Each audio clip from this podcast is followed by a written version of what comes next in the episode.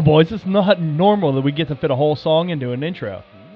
I was gonna say leave it playing in the back a little bit, but I guess not. Yeah, I know. so, Those old punk songs—they're not long. Uh-uh. no, they're not. That's as punk should be. Uh, we have a guest tonight coming on that uh, actually requested some old Misfits. I was like, ah, yeah, we could do that. We could do some old Misfits back Absolutely. back in the Danzig days. Oh, yeah. yeah. So, uh, hey, tonight's show brought to us by Predator Fly Gear. Check them out at predatorflygear.com. Ahrex hooks. Find your freshwater, saltwater hooks at ahrexhooks.com. Simms Fishing. Get all your outdoor products at simmsfishing.com. Tonight's show is being recorded live in the Urban Fly Company studios. Check them out at urbanflycompany.com. And Why Knot fishing? Hop on your app to dock. Yeti, built for the wild. Yeah, guys, that's professional. Smooth. Queen City Guiding. Check out Ryan up there, New York. Get a little guide trip in. Buy some materials. Flies. Hell yeah. And if you You need got tree- the little stuff. I got the bigger stuff. and if you need tree Mhm. drop, hit them up too. Yeah. Nice. Been a lumberjack lately. So, boys, uh, hey, we're doing a little midweek recording. Uh, it's only been two days since our last show, but uh, I don't know. I'm getting ready for the uh, the F3T coming up. Um, this is going to be airing. Thank you for reminding me about that yesterday. I forgot. Oh yeah. Did I actually remind you? Yeah, because you said, oh, Oh, I got the yeah. thing on Friday. I was like, what's on Friday? Oh, No. Yeah. What's Friday? That's what he said, right? It's on Friday, right? No, Exactly. Saturday. It's Saturday. Saturday night. I thought it was Friday. Saturday. You said it was Friday. You said No. it was fucking Friday. I What said the hell? Saturday. Oh Jesus Christ! I got. I What time? It was like 9:30. Starts at 9.30? Yeah, whenever I wanted to. You rent it for the whole weekend. I think you can play it once. Hmm. I'm fishing Sunday morning. Sorry about your luck. I thought it was Friday. I thought it was Friday too. Yeah. Anyway. I can move it to Saturday or Friday, but I've been telling everyone Saturday. You told us Friday. No, I said Saturday. I'm pretty sure if two of us are saying it was Friday, that, I've told everyone that I know. hold on, hold on. I'm gonna have to look Yeah, through these texts. You scroll the text, I text, have bro, to. because it's Saturday. Sat sat Saturday. But uh, I was thinking about doing a pork butt or something. Mm. You know, You're, you're a pork butt. I am a pork butt. My belly's getting to be huge from pork butts. The other side of that is it isn't getting late till about 7 o'clock now. Yeah. 6.30. Don't That's- till 6 o'clock. Uh, the other day I was, I just looked outside and it was like nine o'clock and it was like dusky, dusky. I was like, ah, let's give it till nine thirty and we should be good with the projector. So Yeah, we're uh we're losing what three minutes a day right now, and it's about eight thirty. It's dark. It's light. About six thirty now. Say I get up at six, and it's I start. got I got up at six this morning and it was dark, and then when I hit my last alarm at six twelve, it was getting du- like dawny. Is that a word? break. Ish, I suppose. Okay, okay. This is this is was the text. So super reasonable. We can get it from August, September uh, the second. I'm thinking Friday the 28th or Saturday the 29th, but I'm open to suggestions. It was just and and and I think Mark said something about getting a roof done on the 29th. So That would have been. that's what I kind of right, yeah, we 'cause all I'm I, getting that's why I would think we all kind of figured it was just going to be a Friday. But then he said he's good because it was happening last Saturday, the roof. I'm, j- I don't know. That's I don't Yeah, know. I thought I that didn't heard. happen. Shit, that's not the song I wanted. so, uh, do we have any? Mark, you've been tying some fi- or uh, some flies, and uh, one went to a pretty cool place today. Mm-hmm. All right, I think we talked about that already, though. Did we? Mm-hmm. still, I don't know. we still got a lot going to a bunch of different places and fish being caught on them, which is cool. Devin, who we uh, we haven't spoke to, buddies with Pogo, they got a stud. What was that? Probably 40, 41 inch pike. It was big, whatever it was. Mhm. That was a good fish. I seen that one. Handful of muskies. So some guys up in you know Wisconsin where they're still getting cold enough weather, they can still fish them. Are So, what are our temps around here? Are we we getting back So- into? Well, we will be by the end of the week. I mean, we're 77 ish right now, but longer nights we're starting to get next three days after what tonight. Saturday it's supposed to drop. Sunday the Saturday's high. high 77. Low's Yeah. going to be down in the low 50s. So I mean, you're going to see low 50s. I think after this starts, this wind starts picking up tomorrow, the overnight lows are going to be in the low 50s. So we'll have definitely. I'm, I'm going Sunday morning, so I'll give you exact, but I'm kind of assuming it's going to be a butt whooping though. It'd be two days, uh, you know, Oh. scattered storms, wind blowing through, and it's straight 10 to 15 out of the west. It's going to be just, you know, it's going to be there right from first thing. You're not going to have any break. That sounds like fun. Mm-hmm. And you know, on the bottom end, where we're going to have to go, I'm going to hide on the backside of that island all day. So you're gonna have 18 feet of windbreak. About that, yeah. Yeah. Yeah, because it curls around both sides of it. So as soon as it hits the nose of the boat, it spins you right back around again.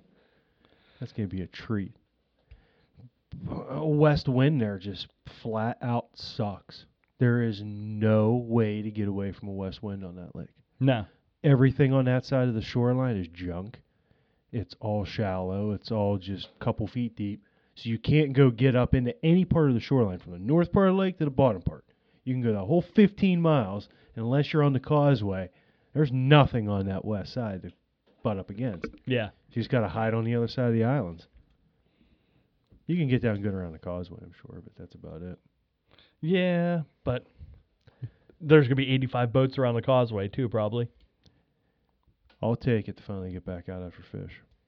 It's been I was gonna ask. two and a half, three months. I was gonna ask you about that too.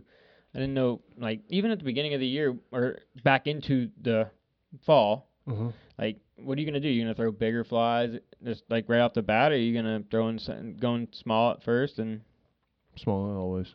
Small at first. Run speed. If it's you know, if we're still sitting at seventy five, I'm gonna start off either two hand stripping or long single hand strips fast. And depending on the water te- you know, depth, work it to the cording, You know. Mm. Yeah, At think, seven feet, get it down a couple feet. think about the gear guys. They're burning bucktails still. yeah. So with that with that temperature being up, no, it's still gonna be burning, moving. If we get into the river and I'm working structure and stuff like that, then no, I mean I may I may work the structure a little bit different. Try to pull a fish out, but lake wise, no. Rip it. We're still warm. Word. This early. Another month from now, no. Might be a little different, but right now definitely. I was just getting ready to say something too, and I forget what it was. We started talking about that. Dang it. Uh, What were we talking about before that? The wind. No. Oh, so fishing with Derek on Sunday, and Chase isn't here, but he's gonna love my our team name. Nick and I had actually picked it out. What's that? Jerry's dead. Pinner suck. Get a job.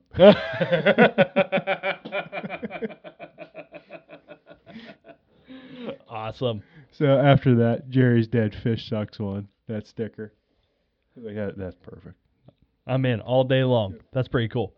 That's one thing we didn't talk to Matt Dixon about was uh team names for the Beast of the East. Yeah, that's you're right. There's always some good ones in there. Yeah, normally there there are some very creative na- names. hmm Streamer Junkies always does a good job with theirs. Mm-hmm. What number one, two, and three? Weren't you SVS last year, Jay? I don't remember. I don't remember Re- last year. Really? What was our team name last year? Um.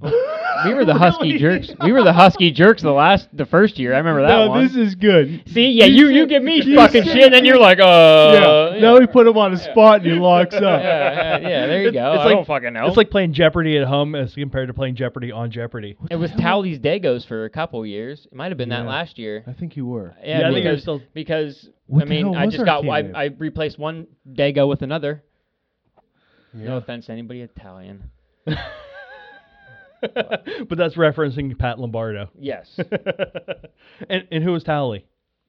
me. don't forget a towel. I, I, I honestly don't remember what it was. I don't remember either. I remember uh, the year I fished with Mike Mandela. It was uh, oh, we're the factory of sadness because we're all Browns fans. That's right. I mean, last year we did well, so I wasn't I wasn't pissed. I was happy, happy camper. And it, you know, the best thing about it was the fish came first thing in the morning, so the camaraderie on the boat now immediately is just at an all-time high. You know what I mean? Immediately, like everybody's happy when you put a giant fish in the boat right away. Everybody's like, mm-hmm. "Oh, well, yeah, we're about to see another fish," and then you fish for two days and you don't see another fucking fish, which is tough. At least you saw one. But we'll take it. You know what I mean? I'm not bitching, but I mean, you know. But it sounds it's- like you it's- are. it's All we saw was It's just 30 mile an tough. hour winds in our face all day. But at least it like that like immediately now you're I mean everybody's just casting their sacks off, you know, every figure eight is there, you know what I mean? Everybody's doing like trying, you know, it puts that into you right immediately you're like, "Oh my gosh, this can actually happen." You know, and like uh, fi- uh, fishing the river in a drift boat can be a little difficult. Like like Matt had talked about. Yeah. You know, it is tough. You only get to see one uh, one set. You get one cast at something. If you Mm-hmm. don't cast it right, or if not, I mean, in that area you can You- move around a little bit, and you could probably just rode back up and hit it again. But still, you know, most of the time you only get one, you know, one cast. So That's a good point. That's probably what brings me to the lakes more than anything. I prefer to sit and work structure.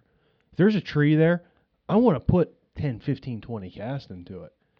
And it's hard to do that drifting. You get a couple into it. If That- you're smallmouth fishing, the river, the that, depending on that where you are. a little different though, because you get some bodies of water on That that, are like river that are oh, like lakes absolutely. that you can just Abso- sit and just absolutely. I guess I, I'm and- saying that is yeah. dri- drifting on, Yes. on a moving river as a whole. yeah. That that's Sure. kind of why I like drifting because it takes me back to my bass days where bass fishing. I would cover as much water as I possibly could. Two flips here, two flips here, move, move, move. Never take your hand off the trolling motor. You know, Mhm. that's what I did, that's still how I like to fly fish. I a lot of times I find myself if we're walking wading, walking and casting. Just that's how I roll. I mean, you, you pick up the active fish. yeah, it's one of the ones I want to catch. Yep. But hey, on that why. Oh, on that note, we should uh, go take a break and get in touch with uh, Mr. Cermele. it is that time. It is. Oh, that's not the song I wanted. God damn it. This is the one I wanted. What have you been listening You're a to? train wreck.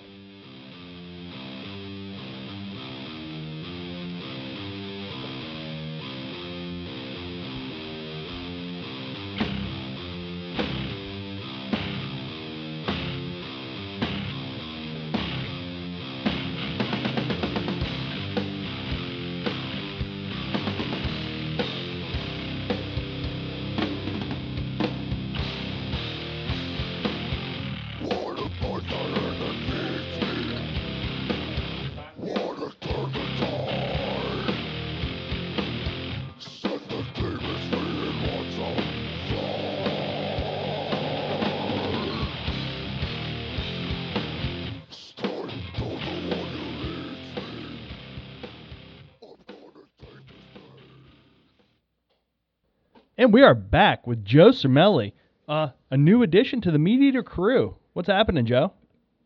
Not much, man. How you boys doing? Oh, we're doing good on a, a midweeker. Yeah. Okay. Yeah. Yeah. Me too. We're just gonna drink yeah. our dinners tonight. Well, do, um, do do any of you have children? Uh, all, of us. Oh, you do. Okay, then I can't use the, the kid jokes because like being on this show tonight gives me an excuse to literally bar the door and sit in here quietly with a couple beers for a little while instead of like normal kid duties. So I appreciate that. Oh, my, my wife's at home doing a Zoom meeting with my son's teacher because school starts on Monday. Same here. Yep. Oh man, let's not talk about that stuff. That's depressing. No, let's not. Um, so Joe, uh, let's let's start from the beginning. Um, you you worked at Field and Stream, right? I did. Is that how Uh, you got your? Is that how you got your foot in the door in the uh, the outdoor media?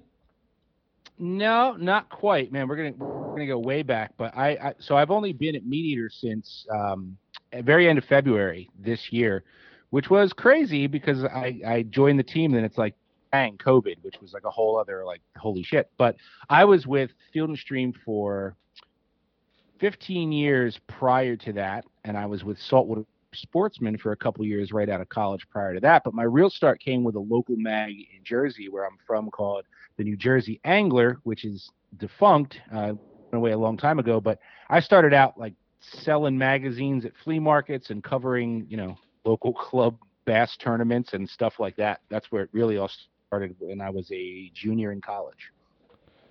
Oh my goodness! So how's it go from the New Jersey angler to Field and Stream? How do you you get your foot in the door? Because I know all of us grew up sitting on the toilet reading our dad's Field and Stream, you know, Mhm. Mm-hmm. and that that's just like at the time that was the pinnacle for for us. Well, you know, uh, I, I'm I'm a straight shooter, so you know I'll, I'll tell it like it is. Like in this industry, it's it's different now with social media and YouTube, and it's a lot easier to get yourself out there in in the outdoor industry and all other industries, uh, kind of by yourself, right? You you do your own thing, and it it has the ability to get noticed and, and grow big. But it, it's weird for me because I was sort of like the last generation of guys who got in before all that happened. So the amount of change that I've seen in a relatively short time 15 16 years is incredible like when i started out it was purely print you know even at saltwater sportsman we didn't care about our website it was like an afterthought there was no social media um, you know anything like that but really to get from the beginning to here i'd be lying if i didn't say a lot of it was meeting the right people at the right time working your ass off and just getting your foot in the right door at the right time. No different from, let's say, I don't, you know, making it in a band. You know, going from the garage to the club to here. Uh, it's all about getting heard by the right people and you know impressing the right people with your work and meeting the right people at the right time. So um, yeah, I mean, I got because of New Jersey Angler, I met one guy who ultimately led to an internship at Saltwater Sportsman in New York City my senior year.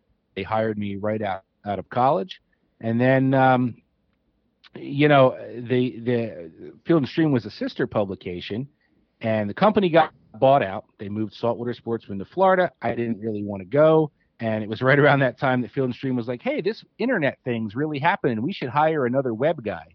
So I took that gig and stayed in New York. And with my real goal, you know, being becoming the fishing editor of Field and Stream, that was like my super goal. And, and um, it just so happened that John Merwin, who was a legend, I mean, he was a legendary uh, player at Field and Stream, the, the fishing editor before me, he retired. And I'd proven myself by them and, and got that gig. Um, and that, that I say that all so fast, like it just like it's like a couple of steps, but that was Like it was so know, easy years to in do. between there, you know.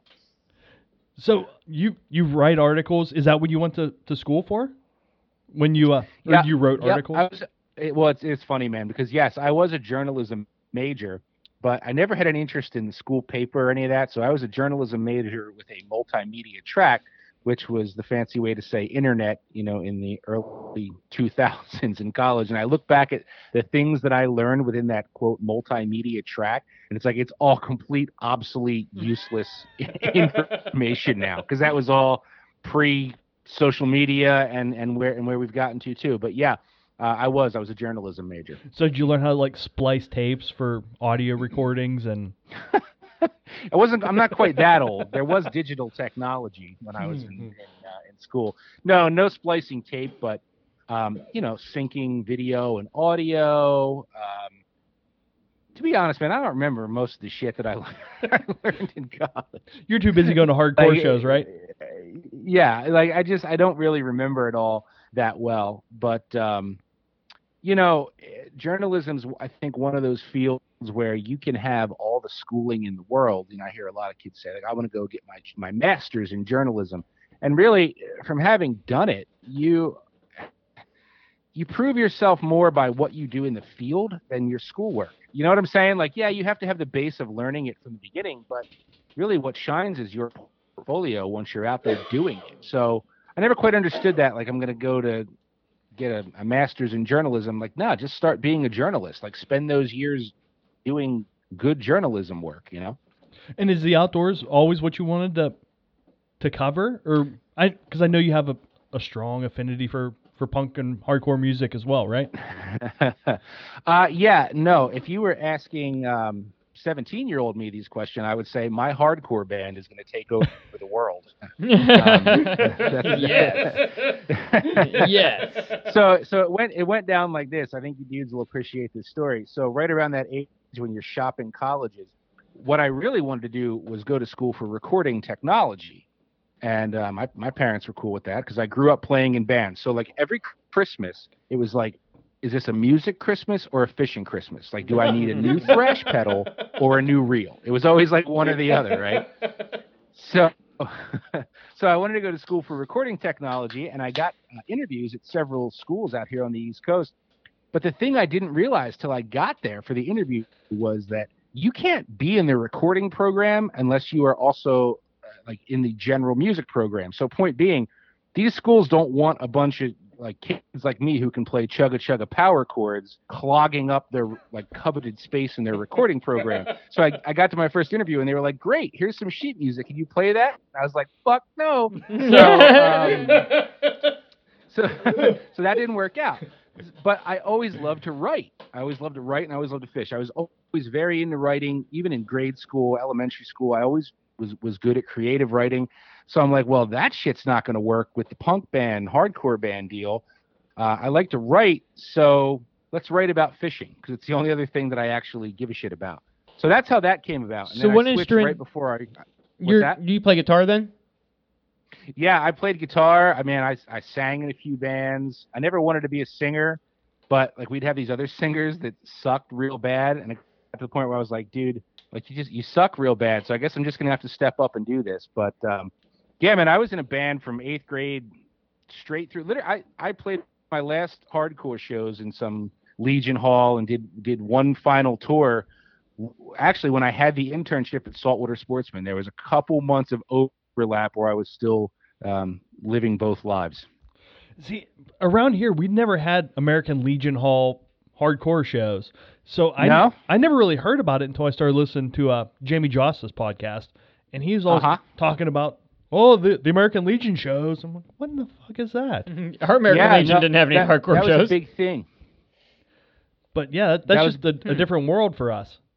Yeah, it was a big thing, and it's it's funny because um, we were talking about uh, my man Miles Nolte, who is the, the, the co-host on the new uh, new podcast. He he's an, an old school punk, you know, alternative guy too, and he actually grew up in Hawaii. So we were talking about this, and he said the same thing. He's like, "Oh, we didn't do Legion halls; we had decommissioned naval piers." And I was like, "Wow, that's way cooler." That's real We were always we were always fi- fire halls and American Legion halls. And um, I remember, I, dude, I started doing that so young that somebody's mom would have to be the one to sign the paperwork to get the Legion Hall for the night. And one time in my my band days, um, I decided that uh, I was old enough by then that I, I could sign the paperwork for the fire hall and some band from Delaware was like was was was rocking out. We were friends with these guys, and the dude had clipped off all the strings at the headstock, so they were real short. And as they're rocking out, he caught other dude in the neck with his thing, and like the the end of the guitar string like opened the dude's throat up. Oh And we had to get ambulances and all this shit. And I was like, that's why you don't be the dumb fuck that signs the paperwork for the Legion Hall. That's But why that you- that season's gone, dude. Where where kids in bands play these days, I have no idea. I don't know, man. It- I have my no kid's idea. way too young to, to know about it yet, but Mm-hmm. Hmm I hope somewhere. they were the days. I missed them, and a lot of what I did later, like with hook shots, and even now with with bent and stuff, that that shit has all taken the place of my band days. Because for me, like playing in a band, I was never one of those dudes who wanted to just jam. Like, oh, let's just get together and jam. I'm like, no, man, I want to make T-shirts and try and book gigs and write songs and cut demos. Like, it was the whole package. So I, I sort of like later on transferred that drive from the band days into hook shots and and now into what we're doing in the Meat Eater. So, um, speaking of hook shots, you didn't mention how you started or hook shots got started while you were at Field and Stream. Can you can you Yeah. dive into that a little bit? Um, because I I came personally late to hook shots. Uh, I've been binging on it the last two weeks, and for real, like since Bent started, Right. I've been binging. yeah, man, Hookshots was around for 11 years, um, and it, it came about the way many good things do with two people um, drunk as shit outside of a bar. There you go. As And it should I- be. Yeah. All right. I had just started at uh, Field and Stream. I, maybe I was there a year, and um, I was with my boss at, at the, the big shooting convention in Vegas. I was there doing video on the floor and stuff. And ironically, he's still my boss now. He pulled me away from Field and Stream because he's at Meat Eater. He poached me, as we say in the industry. and um, we were we were outside. Um, both had a few hanging out, and, and I was like, "Hey, man, uh, my dad bought me a handy cam for Christmas. Can I shoot a fishing show?" And he was like, "Yeah, go ahead." And end of that's that's the end of the story. That's that's how Hookshot started. I never edited anything. I never shot anything. Um, if you if you follow along with Hookshots, you will see the progression of the editing getting uh, better. But the motivation behind it was just kind of that I didn't really think most fishing shows at the time. I mean, this is 2008. Were particularly good. Um, you know, and I didn't want to make something that was completely over, uh, what's the word, like over edited, over produced, because I am still to this day a believer that, uh, you know, pretty footage and drone shots, you know, we do a lot more of that here at Meat Eater, and it does add to productions and things like that. But at the same time, if you've got a flip phone and you know how to tell a good story, you can engage people with very little. So Hookshots was done super cheap. I mean, my budget was nil. I spent very little money in 11 years, um, and it was just kind of like again, like my my hardcore band for fishing, just running around filming with good people and, and doing it all myself. But the uh, the meat eater with the pretty drone shots and the hook shots with the flip phones is why meat Mhm. eaters on Netflix and hook shots on YouTube. Well, yeah, That- that's true. that- no, you're you're That- right. That's just a joke. Hey, man, and listen, Yeah. no, but there, there's something to be said for that. So it's been really interesting in, in the short time I've been with Meat Eater because I I recognize their style and I recognize what their audience likes and I recognize how they do things and it's it's very different. It's it's less guerrilla, but that's okay. So you know, my job going forward with with with video projects, and there are some in very early stages. Um, you know, I did that for 11 years. I did the the total DIY just you know slap shit together kind of deal. So now the the new challenge is like, all right, how do I adopt sort of their style, but mix it with mine? And it's it's actually it's actually been fun. And the the thing that's so appealing about Meat Eater, you know, for all that time with Hook Shots, I was a one man band. I, I every podcast, every video, I I cut all that myself, and I loved doing it. But I also did it for over a decade. So after all that time to to step into an organization where it's like they have this amazingly talented crew of editors and producers and like really smart next level people it's like hey you know what? Um, if uh, you want to help cut my stuff or you want to cut it like uh, go for it. Because i did that already like i proved it. So it's it's actually well, i'm not gonna lie it's kind of nice to to uh, record the new podcast and have like one of the best editors in the biz cutting your shit you know it, after just doing it myself for so long is it hard though to give up a little bit of the uh, the creative, uh, the ownership of it? No, I see what you're saying, and and it would seem like the answer would be yes. However, thus far, um, there that has not been an issue because uh, everybody at Meat Eater seems to like what we're doing and be on the same page. So I haven't. It's a bridge I haven't had to cross, and I'm not sure that I will uh, because uh, you know they sort of like the podcast. The whole team sort of helped with the outline, like uh, what what do we want this to look like? Here's the structure that we want but it's up to you and Miles to figure out what the actual drill down shit is that's going to fill in that structure. So, you know, it's not a it's not a micromanaging environment.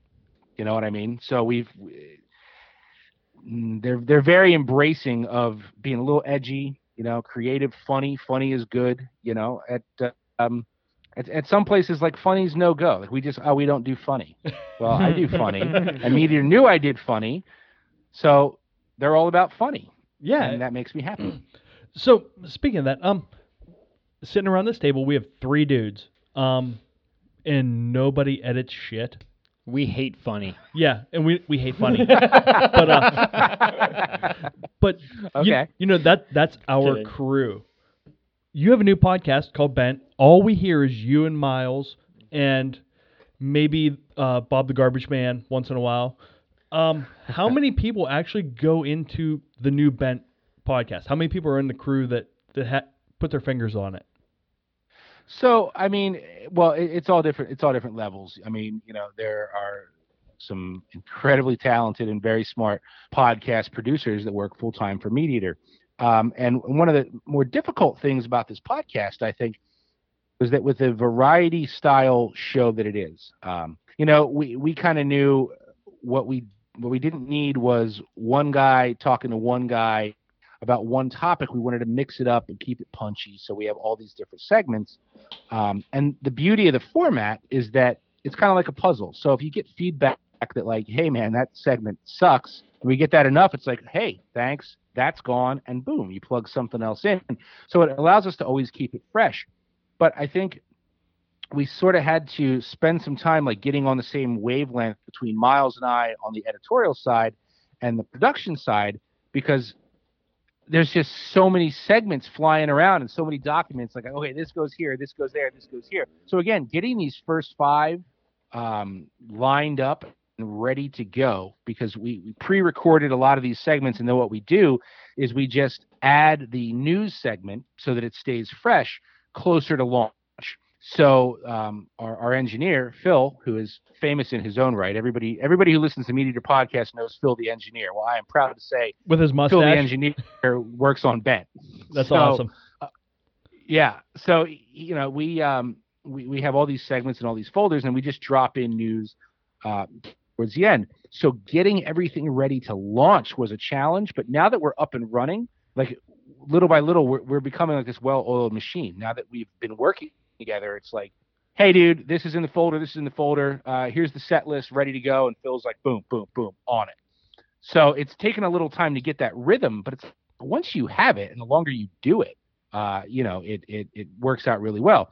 So it's it's essentially just Miles and I on the creative side, and and uh, we have an, awesome crew, and, and Phil is our engineer, and they they put it all together, and we work really well. It's very cohesive. It- I I listened to the first two episodes. Um, when this show airs, it'll be the first three episodes. Uh, It- Mhm. and everyone that's listening to this show knows our style. It's long form interviews. Uh, whereas yours, it seems so labor intensive with all the different bits and segments. you know what I mean? dude it's it's one of the most labor intensive things i've ever done but again we knew going into it that it was going to be incredibly labor intensive to get to launch. And you know once once you're there and you find that rhythm it's actually becoming less labor intensive by the day because we have five episodes basically ready for for launch. But in the meantime now that they're done i mean think about it. That buys you five weeks right?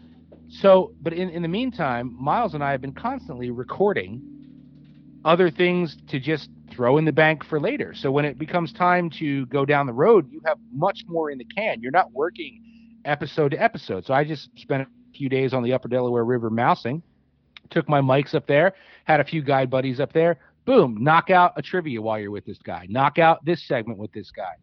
Use them at all different times, but you just keep building and building, and you, you sort of always have stuff in the bank.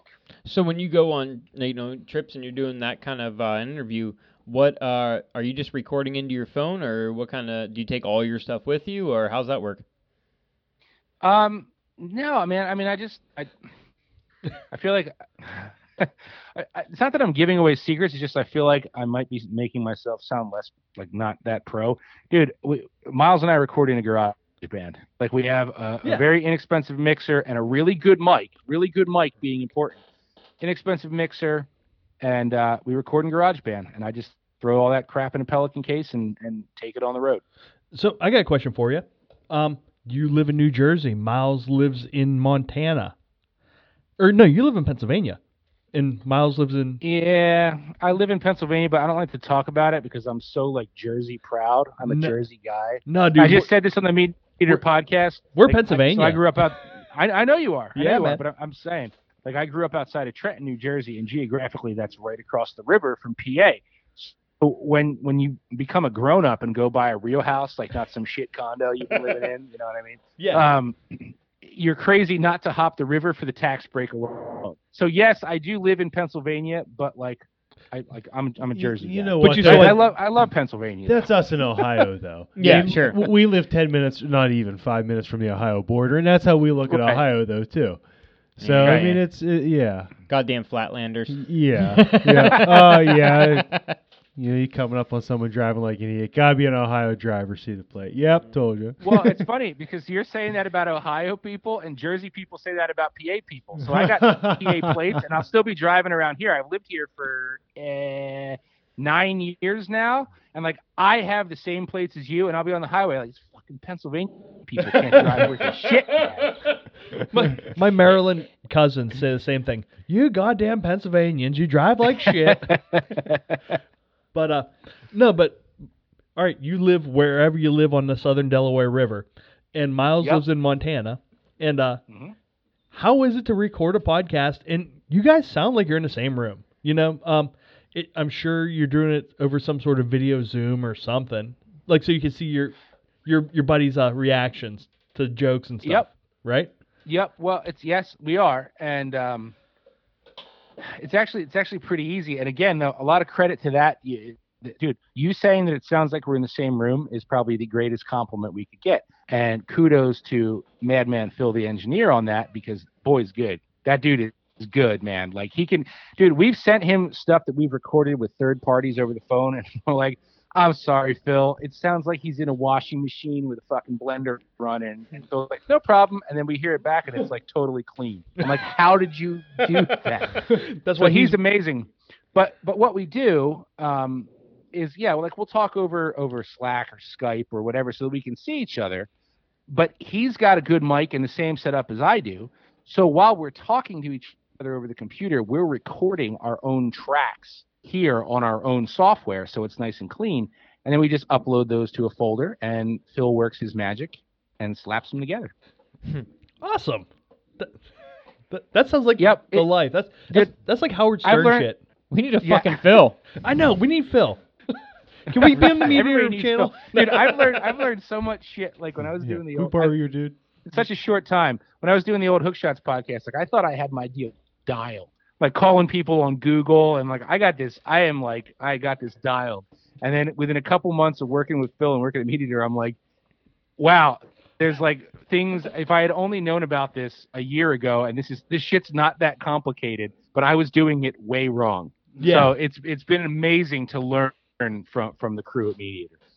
I'm sure we're we're doing it wrong as well. You know, like like you Now, were. you know, th- here's the thing, though, right? To to speak to that, there is really no wrong. There's just like cleaner or not so much. But again, going back to it, sim- like between what you're doing and the old Hook Shots podcast, I like worried so much about the quality of the audio, and then I realized like it's not so bad that people don't know what we're saying. Like it's not like incoherent. And again, if you're telling a good story and engaging people, they don't care that much. You know what I mean? Like it's not that big a deal. So you guys are fine.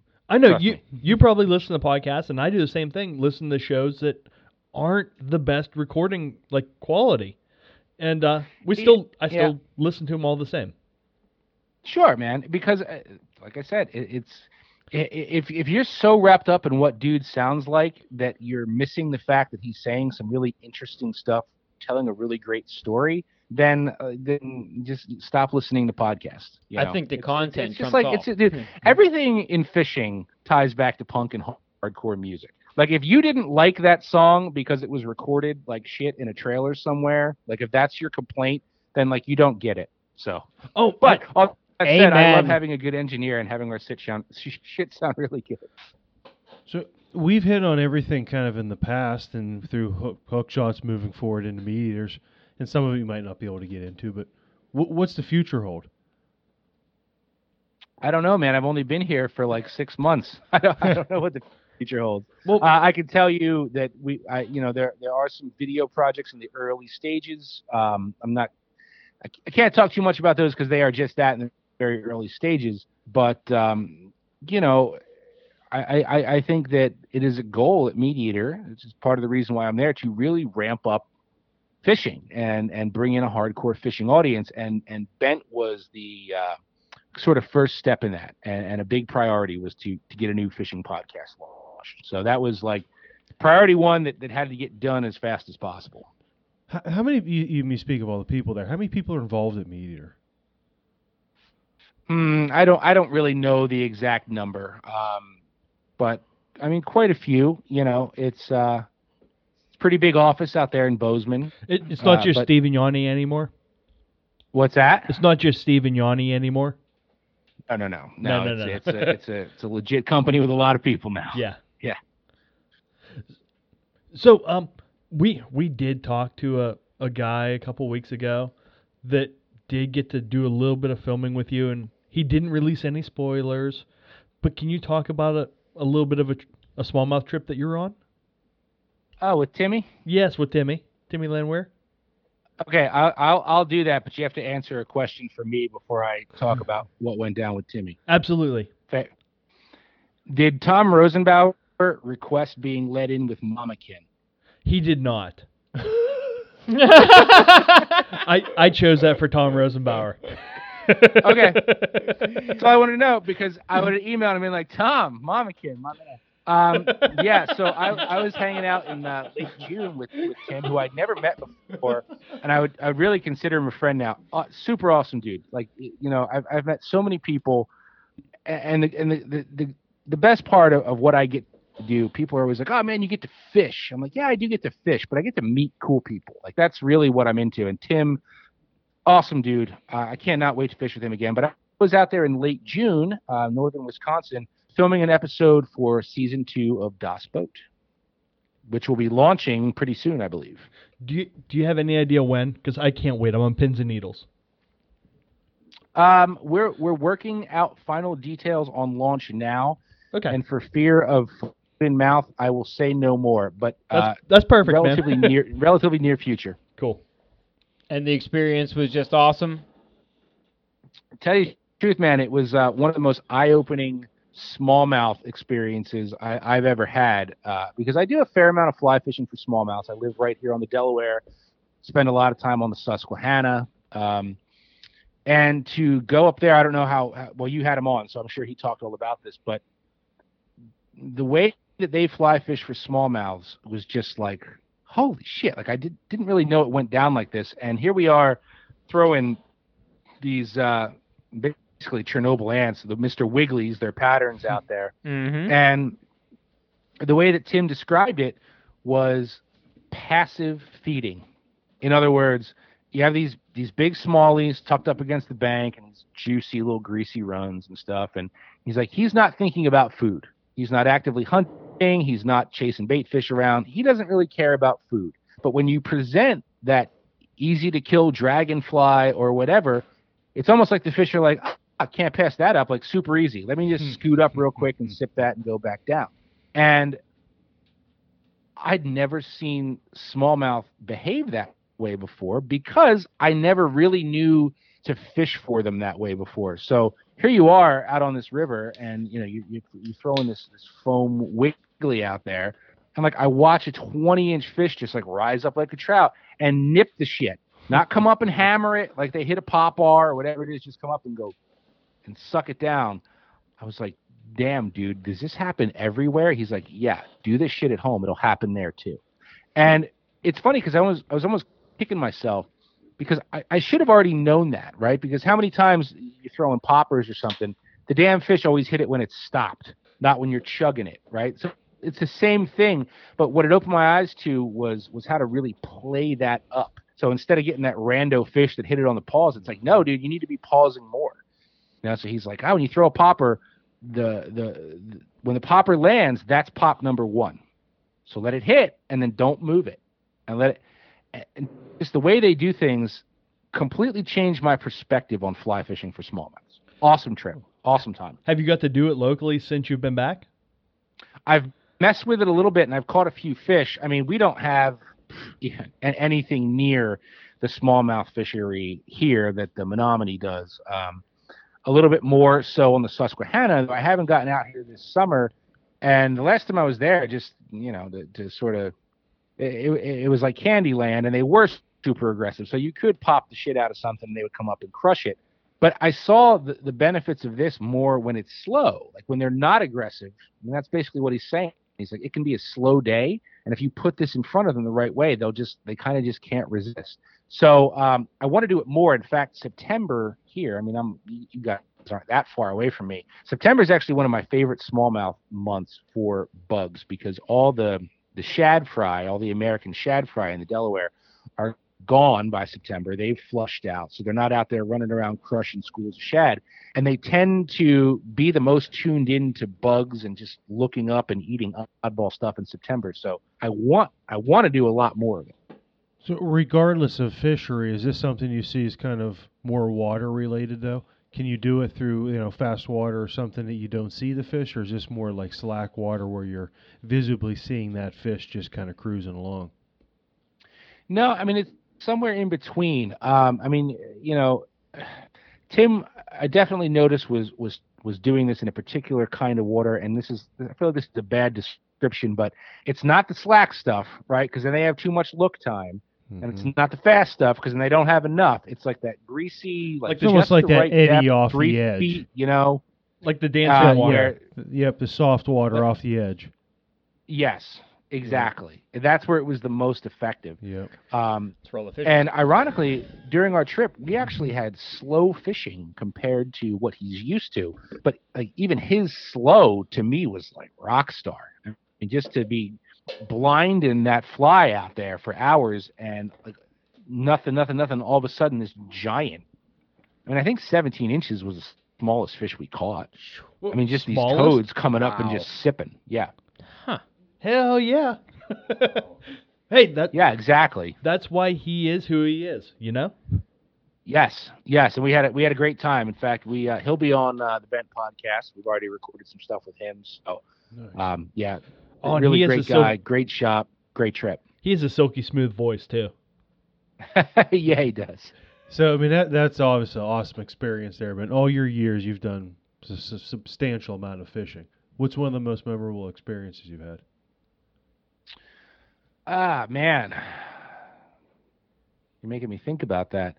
Um, you know, it's funny because what what pops into my head is fishing in the Amazon. At the same time, I'm such an advocate of like DIY and and close to home is always sort of in my shtick. Like I'm not that guy who's all about going far flung. Like I've had some opportunity to go to some some some pretty far flung places over the years, but really with hook shots and definitely with meat eater. I mean, meat eater is about hunting and fishing where you are. It's not about you know going to these these super crazy places.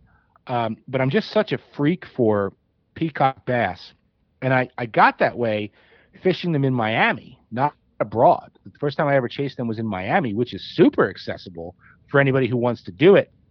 So then later to to get the opportunity to go down into the depths of the Amazon and do that was just sort of pinnacle for me. Um, and the fishing was was tremendous, but but more so, and it sounds cheesy, right? But it's one of those places that I never in my wildest dreams thought I'd ever get to go to. You know what I mean? So to have checked that off, I may never get back. I don't know. Um, I'm just really glad that I got to go there.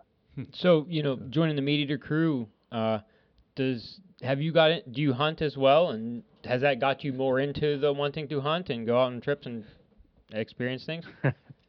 No, man, it, that and that's funny. Um, I don't hunt anymore. I hunted a little bit, and I don't want to get too far off, but you know, growing up out here and growing up in Jersey, um, even the east side of PA compared to where you guys are, it's it, it's you know it, it's pretty jammed up. It's not wild wild country out here on the east side. Um, and my dad was was really into hunting growing up, but he grew up in that era when if it wasn't posted, you could hunt it, and he would you know come home on his bike in the '60s and sling a shotgun over his back and go shoot pheasants and stuff down the road on land that wasn't posted. And by the time I became old enough to hunt, that was all done. And he refused to spend thousands of dollars to join, you know, a hunting club or whatever. So I didn't actually get into hunting until I was in high school, and I took it upon myself to take the hunter safety course and all that. And for a few years there, you know, my buddies and I would muck around on public land, and uh, you know, when I first started at Field and Stream, I got a chance to go on a couple really cool hunting trips. But really, it's just it's just not me. I, I, I it's not that I don't enjoy it.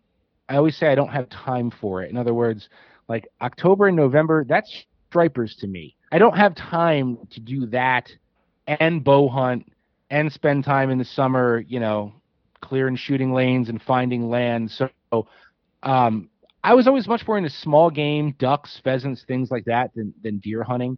And if I had the opportunity, it's not that I wouldn't go, but I'm I'm kind of the fish guy. And moving over to meat eater, you know, I uh, I'm there to be the fish guy. You know what I mean? It's almost as if to say like they've got plenty of really rock star hunting uh, people, hunting voices. So it gives me license to be the fish guy, and I'm I'm fine with that. And uh, I, I haven't got a chance to listen to the podcast or anything yet. Uh, S- Does come that on, man. base on? I, I know I'm not a podcast listener to be honest. I don't listen to this one. Uh, but Well, nobody does, Jay. yes.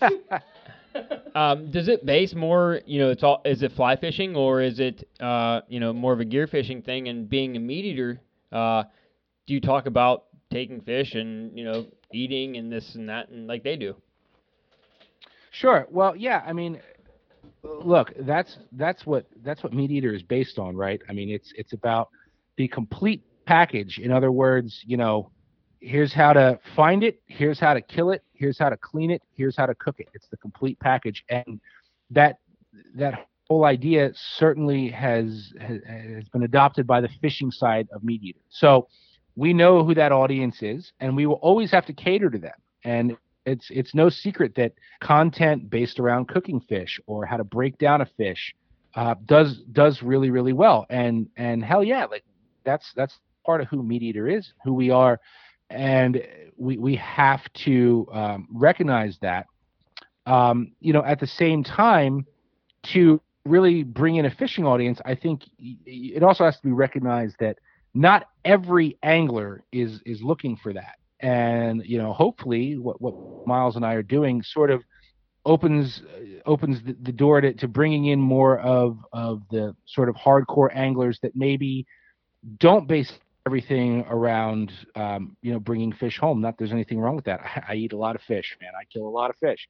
But um, to say that that we are sort of beholden to nothing but that i don't think that's the case you know? We uh we're sort of exploring the best ways to sort of marry what meat eater is all about with the content that appeals to the hardcore fisherman who maybe doesn't want to kill a trout you know?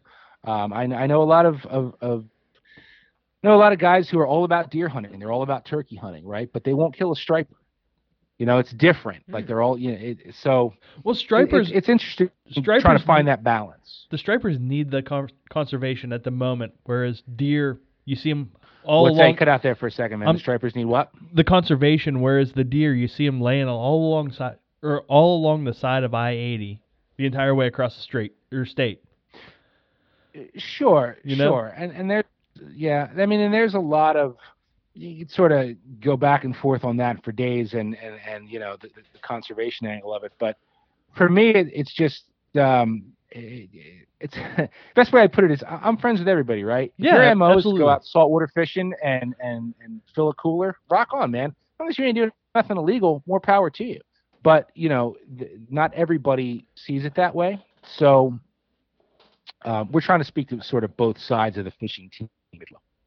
So, Joe, um, the first time I was ever introduced to you, I I was uh scrolling through YouTube, and I I was looking up muskie on the fly, muskie on the fly, muskie on the fly, and I kept seeing hook shots. Right. You know, so I I kept seeing you with Robbie Hawkins, and then I heard you Miles talking about the other day. You're like you hate it.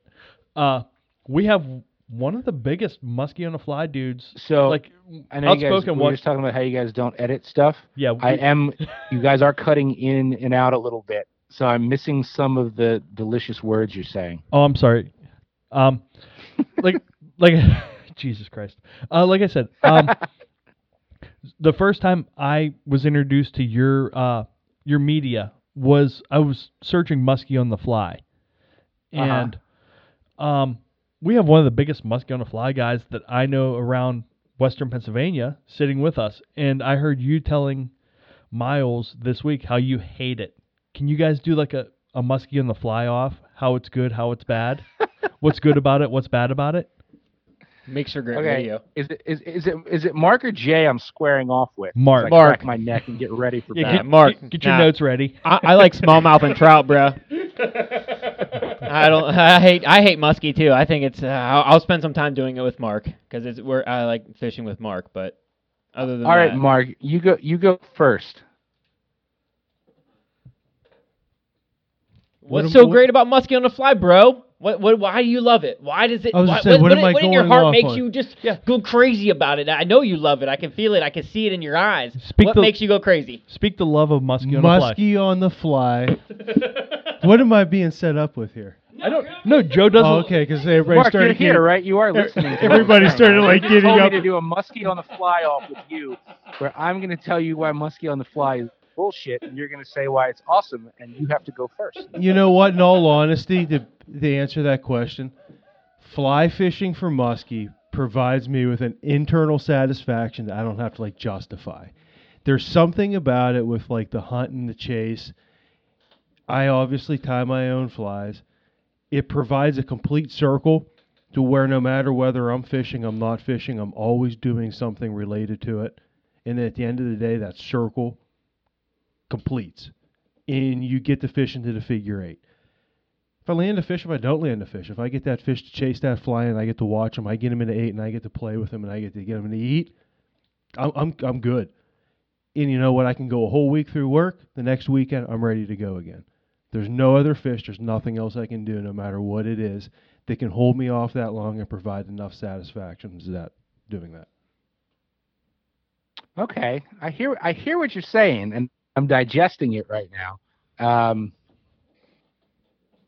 you ever you ever chase really big pike, Mark? Really big, no. I Like you ever been somewhere where there's like 40 plus inch pike and a lot of them? not a lot of them, but I've been in areas with 40 plus inch pike, but not a lot. Cause see, I liked all the things that you're saying there about the tying your own big flies and all that stuff, but like 40 inch pike, they eat, man, like most of the time where I've been.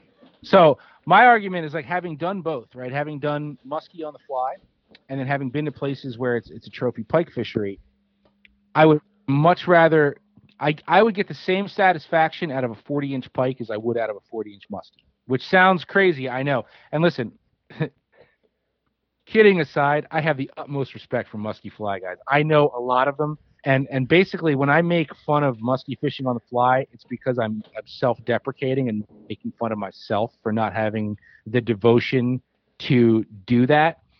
But for me, I see that was Mark had such a good answer to that. I can't even like really rip on the dude. Well, but, I you know what? Here's I the thing, though. With that, if the fish does eat all the time, at the end of the day, what's what's the worth the effort of going in and studying the type of water you're at, the structure, where they should be, where their ambush points are, where you want to be placing that cast so that you're bringing it across where they're looking for that fish at. If you're always going to eat, that alleviates that. Who gives a shit? Well, yeah, but my answer to that is Instagram photos, bro. You can't put fucking this on Instagram. Yeah. That's a beautiful Duh. answer to that. Absolutely. So 100%. Oh, jeez. Hey, I want to I want to reach back on. Are we can we leave this musky thing? Can I reach back on something? Or are you still? Can Can I do one more answer why musky on a fly is good? Yes. Because you're always built up to fail, and if you get skunked, if you get skunked, hey, hey, It bro, was I, a good day. I was muskie on a fly fishing. What the fuck do you expect? I, yeah. I will I will give you that. And again, man, I know I'm I am buddies with so many guys devoted to that. And uh, what I said in the Bent podcast when I said that muskies were overrated, and this is true. It is overrated. Right, people love to bust my balls because I've put myself on video so many times trying to get a muskie on fly and haven't been able to do it. But I recognize, see, I don't have the attention span. Like, there's plenty of muskies out here, and if I devoted every free day I had to fly fishing for muskies, I would have had it done three times already. But I'm like ADD, like I can't be, I, I can't get ate up with it enough to go. I'm not doing anything but that until I get it done because somebody's like, "Yo, dude, tuna bites on. Yo, dude, this is happening. Yo, yo, yo." so, like I said, kidding aside, man, mu- much respect to, to the guys who are dedicated to that. Someday it will happen, but I can't just devote like every second I have to getting that. So my question going back is, you said about you know no matter what you do, what type of fishing you do, all treated equal, and that's that's awesome. I have nothing against that. What about the fact where you were saying like if you're going to go out and you're going to load up a cooler and you're going to come back? What about if that's starting to, you know, prohibit what you're doing? So in situations where you know maybe like the striper fishing where it needs help, what about situations in that nature where you know keeping that fish may be providing more harm to the fishery than it is any good. I see what you're doing here, and it's a very baited question, and I'm okay with that. Um, because because here's the thing, man. I, I write about fishing and and podcast about fishing, and I make fishing content, and I I do see what you're saying, and and this this may be a really lame answer, and I'm okay with that too. Um, when it comes to the rules, the rules are what they are, and a lot of people work very hard to get them changed. And I've been to plenty of meetings and weighed in on things that I thought should be changed and things that should be done differently. But until they are, I find it personally very difficult to rip into somebody over doing something when they're in their legal rights to do so. And stripers is a great example. There have just been rule changes on stripers. Um, you, you know, it's you, you really can't kill a trophy fish now based on these these new rules, and um, it, it's a hard thing for me to weigh on in, in a sense because I, I've killed a lot of stripers and I stopped doing that a while ago. May, maybe I'll take one smaller one for the table, but for the most part, 99% of the stripers I catch, I let go, and I'm not more righteous in doing so than the guy who is still going to put his limit in the cooler because until something changes, he has every right to do so based on law. So I tend not to get tangled up in that stuff and and and spout off and fight that fight because I have always felt that way. I've I've never fully agreed with forum posts where you know it's like you see a party boat or something with a deck full of stripers. Well, if they're taking too many or taking the wrong size, that's one thing, and if they get busted, that's one thing. Then it's fair game. But at the end of the day, they've got 20 clients on board and they all have a limit. I, I mean, you can't come out and say you shouldn't do that just because. Yeah. Uh, and again, I, I don't know if that's a great answer or not. no, and you know what? I, that's, I that's the way I feel about it. I have a lot of respect for that answer, and that's that, that's that is a great answer. The tough part Well, that I thank you. find with that, and the reason that I I asked that question is because I'm going to take a couple instances like uh, in our local areas. So you take Pennsylvania as a whole. You have a low. I don't even know what it is because I don't even I haven't kept one. But you have a low 40 inch muskie is your limit, and there's some areas that may have certain restrictions for lakes. But at the end of the day, we have the fisheries here to produce 50 inch fish on a consistent level, Lake Wisconsin, Lake Minnesota. But you can't get them there if you don't. And a lot of the times, you the answers you get back, well, well, we got to get enough of them in nets to get there. Well, if you're keeping them in the 40 mid 40s, they're, they're, they're never going to have a chance to get there. So I mean, hold, hold on for just a second, Mark. I mean, so I've even kept. So I don't even know what the size limit is to base off of. But I mean, one thing is, is you want to get the 50 inch fish. They say, okay, well, we got to catch more of them in the net in order to prove so. If you're keeping them in within the mid 40s, they're never going to be able to get to that size level. But you know, we have the. I guess, I guess at the end of it, Do you it- find it's hard. It's hard to put a lot of faith in the restrictions set the way they are when there's a lot of instances that'll kind of work their way around it. But at the end of the day, the fisherman or the person that is kind of collectively bargaining that group, their changes do make a big effect. So I guess that's why I say I have a lot of respect for your answer, and yes, that is a great answer, and it's absolutely the legal way to do it. There's nothing abiding by that. But Yeah, there, mi- there, mean- there might be enough people though that can make that change in order to produce a, a bigger change in the fisheries. Sure, and I mean it, it has happened, you know, over the years. Um, but it, it- it's it's just such a, a, a tangled web, particularly in saltwater scene. You know, I, I that uh, That's you a could, you could spend you could spend saltwater. every minute fighting for for somebody. You know what I mean? Like you can get Sure. so lost in that. I like to to make sure I'm familiar with with things in my area that are important and, and reg changes and meetings and and what happened and what the outcome was. Um, but you know, in in terms of of uh, you know coming down on people, I, I I don't if they're doing something legal. I just I don't see the point. Yeah, that's something there we can't speak on too with saltwater, and I, I guess that's something to take into consideration that we have no experience with there, and that's that's a bigger group. That's a bigger as a whole. So, hey, Joe, Yeah, sure. Joe, since we're speaking about saltwater and killing stripers or not killing stripers, and since you haven't killed one in how long did you say it was? Quite a while.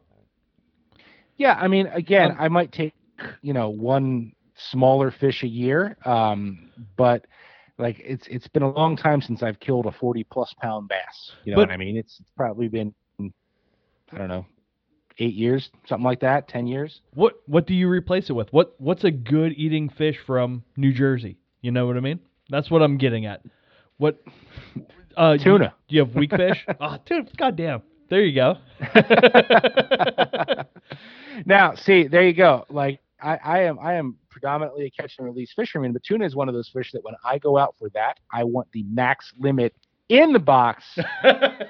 and that's it, I want blood, That's, blood that's all on gear the fishing. deck. That's all gear fishing. Uh, the Um, tuna. Yeah, I've I've messed around with some bluefins on fly over the years, and I've not successfully landed one. So it is all gear fishing, though. My preference is to uh, only troll if we absolutely have to. I like throwing poppers and jigs and sliders and stuff like that Awesome. around out there. That's the way I prefer to do it. Hell Um, yes. You know, I fly fish a lot for like false albacore, some some smaller school yellowfin on the fly, but it's it's a weird deal because you know I don't have a big boat anymore that I can run for tuna myself. So I'm always running with another crew. And in every any given season, you have no idea how many times you're going to get that invite or, or get to go out there. And as life goes on, now I got a couple kids and everybody grows up and nobody has as much free time. So, you know, five, six years ago, I was running eight, ten tuna trips a summer. Now I'm, I'm dude, this year I had four booked. They all got weathered out. Haven't gone once. And they've been slaying yellowfin like every day I'm not there. But point being, if you if Mhm. you're going to make that effort to go 70 miles offshore, 50 miles offshore, I want the fish in the box. I'm not going out there for the glory of saying I did it on fly. Like I, it's a lot of money in in gas and expenses to get there. Like, yeah, fly fishing is a thing I would do. Like if we had the most banner day, and it's like, well, what the hell? Let's see if we can get one on fly. But I, for that particular fishery, I that that wouldn't be priority for me.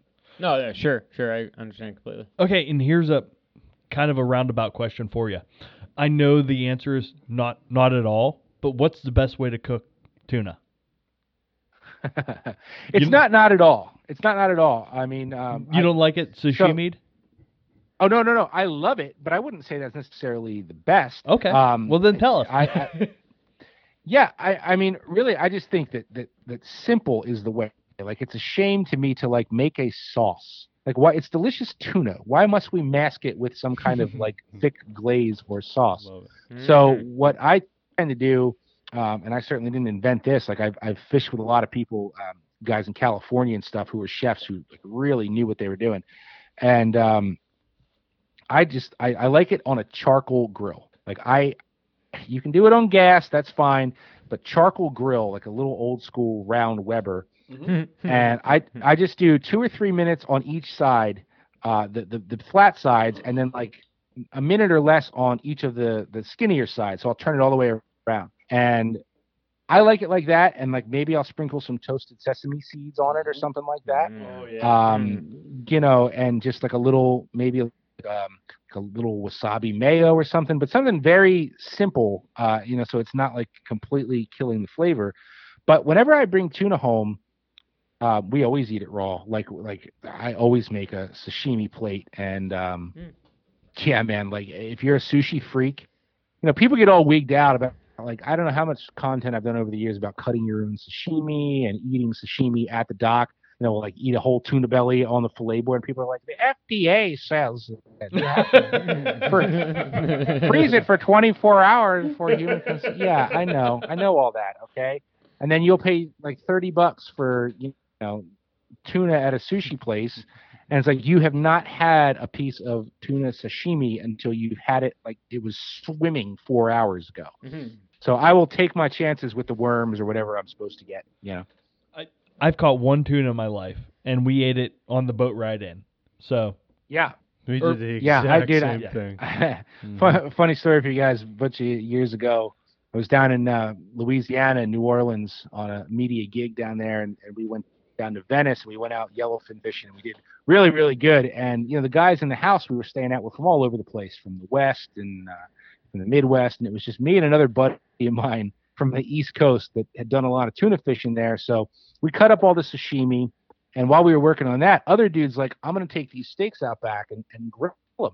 And we were like, okay, sounds good. And then uh, like 20 minutes later, we walk out there and like see this grill, and these things are just like deep fried like a Whopper sandwich. oh, so and we were ruined- like, oh, ruined 'em." dude, the tuna needs to be flipped. and, and he's like, oh, I already flipped it. It was like cooked straight through. I was like, oh, that was such a sin. So that's that's my deal. I know a few people who just don't like it raw, like no rawness in the middle. Mm. But I don't know. That's like Mm. taking a piece of wagyu and cooking it well done. To me, Those are You like- just lose yeah. the whole essence of the tuna. That's like the guy who wants a, a, a strip steak well done. When do you fuck? Why? yeah, why are you even that was my a mom, strip dude. steak? My mom, my whole life was like, Ugh. to this day, it's like, how do you want your fillet, ma'am? She's like, well done. They have to like butterfly the shit so that it cooks enough. And I grew, Yeah, grew up eating it that way. exactly. And so Oh, one yeah. day, like my Yes. dad gave me a bite of like rare steak, and I was like, oh man, that was that was wrong the whole time. you know, they're Yeah. out, they're out there. yeah, oh, I hate it. Oh. So, uh, Joe, real quick before we let you go, um, we have started dipping our toes into a new fishery around here that I saw that you're a, a giant fan of. Um, we're we're starting to chase bowfins. Can Ah, can you Mm. enlighten us on the uh, the world that is bowfin in the eastern part of the state, sure, I can. Um, or or the- thereabouts? Yeah. Um, so there are, are, are, are much more serious bowfin experts than than I, but I've been messing around with them for uh, seven, eight years now, and got really addicted to them. And um, here's here's here's the, the the the best piece of advice I can give you. If you want the glory of them eating flies and frogs and all that stuff, you can achieve that. Okay, but if you just want to catch them and catch them really well, soak a chunk of bait, man. Like Oh it- yeah. it well, is- yeah. it is absolutely night and day. So most of the time, and and and what I've learned from other people, um, unlike snakehead, because I'm a big snakehead guy too, right? We have both of here. Um, bowfin do not have that great of eyesight, so uh, fishing with anything artificial, be it a lure or a fly, is often about getting whatever that is, like almost hitting them in the damn face, and they'll take a shot. Like I've never known a bowfin to track a frog from 15 feet away, like a snakehead or something uh, but their sense of smell is excellent. So most of the time when I bowfin fish, what I do is I, I, I soak a chunk of bait for and just I literally break off the stick, old school, the Y-shaped stick, and jam it in the mud, and I let that soak out there, and I throw a frog all around while I'm waiting for something to hit that. And and uh, in the spots I fish, if I get one or two blowups on a frog, I'm happy. But I mean, I'll have like a you know 15 fish on the damn bait rod. So you know, there's the sexy way, and then there's the efficient way. Um, and I don't know how you guys are doing it. So I should start like dunking my uh, flies in chicken liver. Is what you're telling me? No, no, I Or wouldn't what? do chicken liver. I would do sh- I would do shrimp bowl. I Oh, there you go, Ooh, shrimp. Okay, even better. Okay, Wow. okay. I do. can, so I, like I out can here find that. we have the shad run in the spring, the American shad run, and you, you're allowed to keep a few of them. So I always keep shad throw in the freezer because it is by far the best bowfin bait out here. It's also natural in the system. Okay, so the the, the number two would there would be bluegills. So you get some bluegills, you chunk up the bluegills. But if you're in a pinch and you don't have anything that actually lives in the system, they'll eat the shit out of shrimp. If you can stomach the idea of throwing up money for like delicious fresh shrimp just to throw it in a swamp, but they will eat that. Uh, we we have Well, I'm just gonna dunk my fly into any of these these uh, oils just to have the scent. We is have what I'm talking about. Jay, we have bluegills just- right across I'm the kidding. street. I'm not gonna do this, but you know, it's just funny to talk about. Well, dude, the fly the fly thing is is really fun. Um, and I- don't I don't have the opportunity to do it that much now because by this time of year, and it's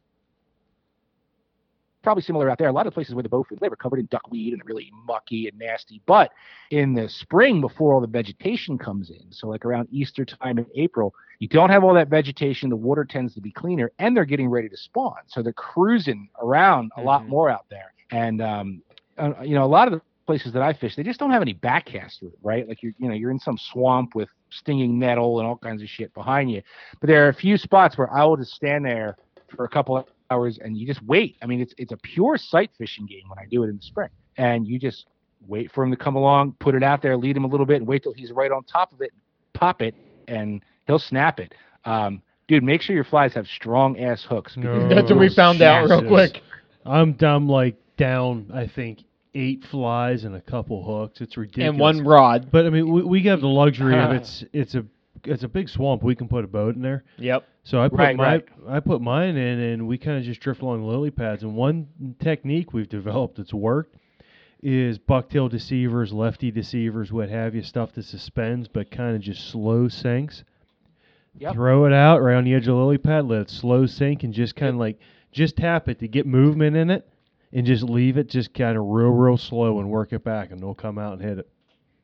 Yeah, dude, they are, in my opinion, one of the most underrated game fish in this country. I mean, eh, you know, even like I, I do a lot of snakehead fishing, and I think their their um, their strikes are cooler. They're a lot more aggressive when they hit, but then they don't really do that much after their first surge. They just kind of you know, come in, you know, slow to the boat. Bowfin fight your ass the entire way back. They are Yes. just a mean ass fish. they will. Yes. So speaking Even of, when you have them in your hands, they're still fighting. speaking yeah, of, they scare me, man. They like they scare me a lot less than snakeheads when I'm holding them out of the water because they have that like slanted beady eye, and I always joke that like they look at you like they're looking at you the entire time you're messing with them, and it's like they're just saying like I would take a chunk out of your cheek right now, you some bitch. yeah. Yes. so Joe, speaking about the snakeheads, they're invasive. Have you ever uh, fried one of them up? Because oh, I fried up many of them, and Mm. uh, interestingly, like because I grew up coastal, um, my preference to eat is saltwater fish, and and I've I mean I've had everything, name it, crappies, walleye, it's all very good. Um, but because of where I grew up, it's like I'm less interested in bringing home a stringer of crappies. I'd rather have just some fluke or sea bass or something. So I I don't on my own time locally at least consume that much freshwater fish. Um, until I started snakehead fishing and I had to try it, right? And dude, I was blown away. It is every bit as as if I fried up like snakehead nuggets and and put them side by side with grouper nuggets or tile fish or something and fed them to you boys, guaranteed you wouldn't be able to tell me which was which. Hmm. I'm in. Um, like I said, I have family in Ocean, uh, right around Ocean City, Maryland, and they have Yep. a large snakehead population, and they say they are so delicious, and they they enjoy uh, shooting them with a bow more than catching them with a the fishing rod.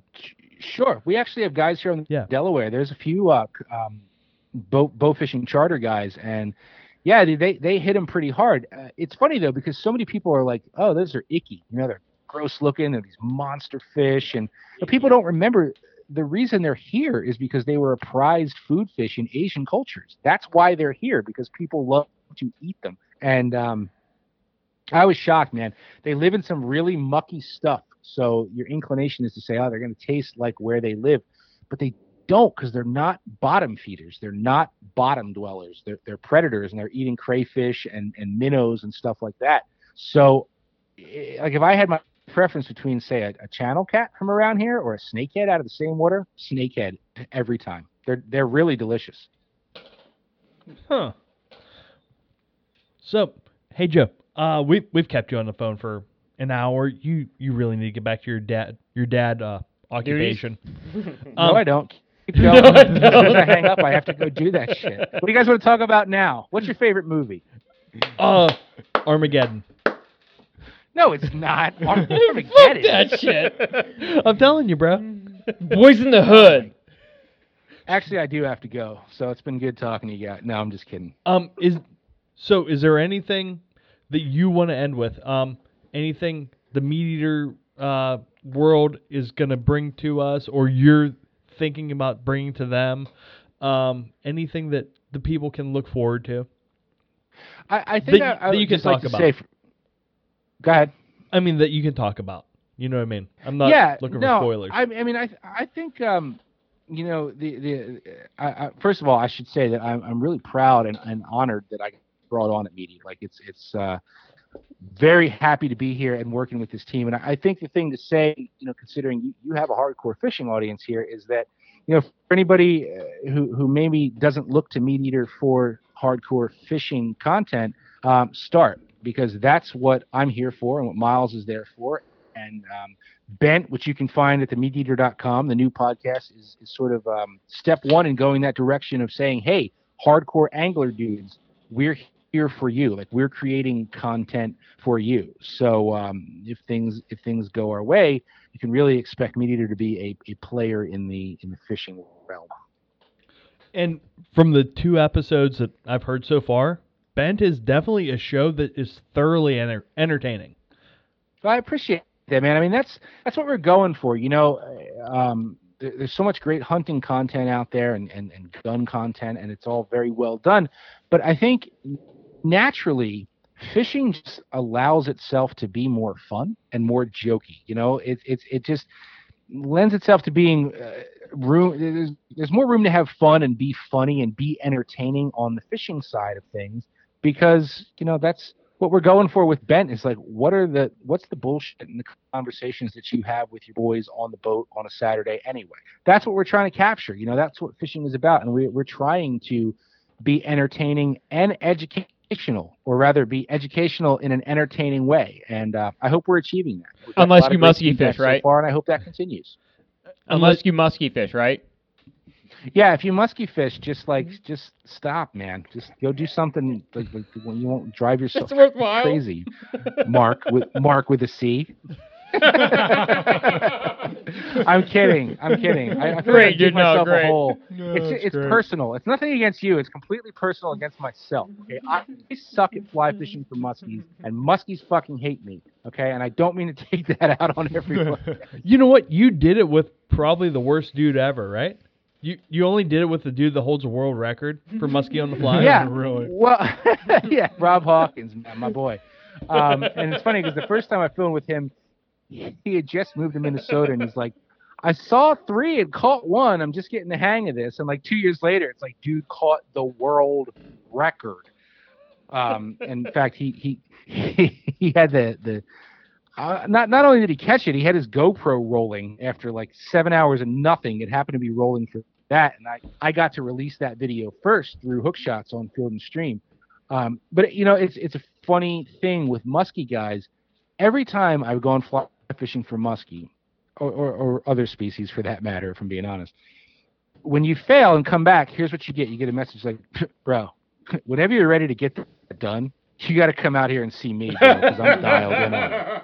Yeah. yeah. Everyone. And I'm like, I, I'm like, I appreciate what you're saying, okay, but that dude was dialed too, okay. It was a cold front. It was whatever it was. Muskies hate me. It wasn't happening. It's muskies. But dude, my entire, anytime I bring up muskies, it's like, whenever you're ready, dude, come out here to Ohio. Come out here to New Mexico, dude. You'll get ten. Whenever you're ready. Whenever you're ready to man up, come out here. Like, the dude caught the fucking world record. You don't think he knows his shit? Damn.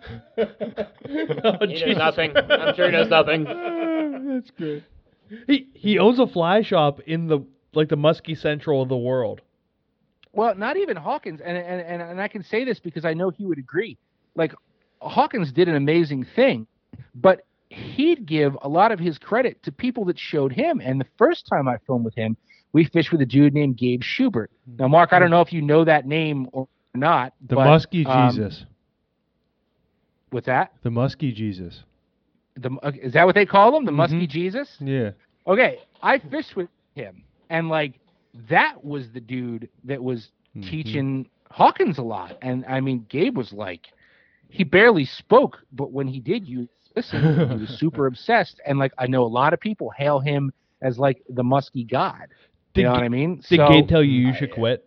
no, although although a little insider information for anybody who, who watches that episode, which was years ago now, you don't see it on camera, but there was there was a little bit of like I don't think Gabe quite understood exactly how explicit we were going to be with where we were fishing, and it turned into a blow up that was like, uh, I'm not fishing with you guys then if we show this, this, and this, and it was it was a little sticky there for a little bit, but I mean, I, again, huge respect for. I mean,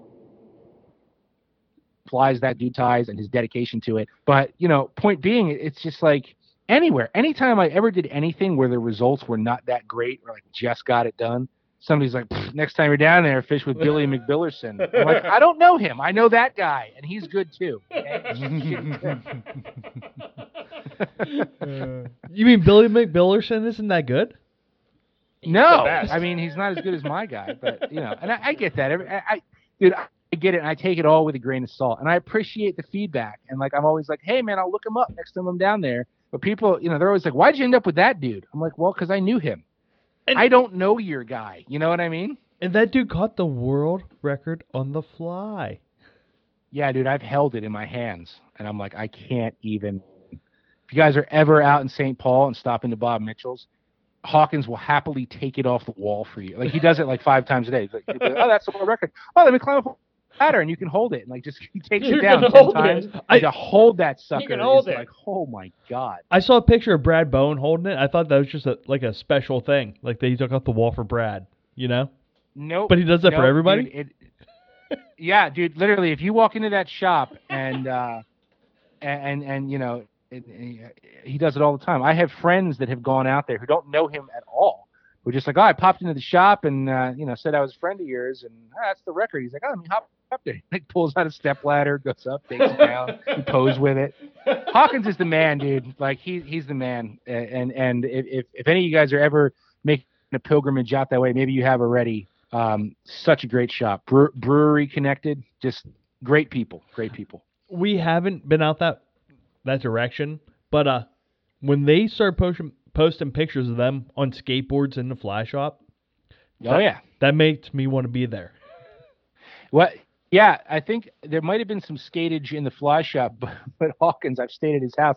He's got like a half pipe in his basement. And I'm like, dude, you're like 45 years old. What are you doing? He's down there like half pipe in his basement. Say, Bobby, you're break, you're gonna break a hip.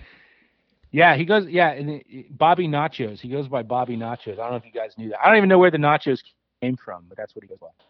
No, we didn't know that. We had him on the show, and he never never once mentioned Bobby Nachos. he was the nacho. Oh, really? That's his name on oh, Instagram. Oh man, I didn't Is know it? you Yeah. guys had him on the show. He was my first Hook Shots podcast, and he's like, "What do you want to talk about?" I'm like, "Not the catching of the world record. I want to talk about everything that happened afterwards, like how drunk you got and all that." And he was like, "Oh, cool." He said they drove drove to shore and got a case of PBRs, Yeah, they like, like, not even good like- beers.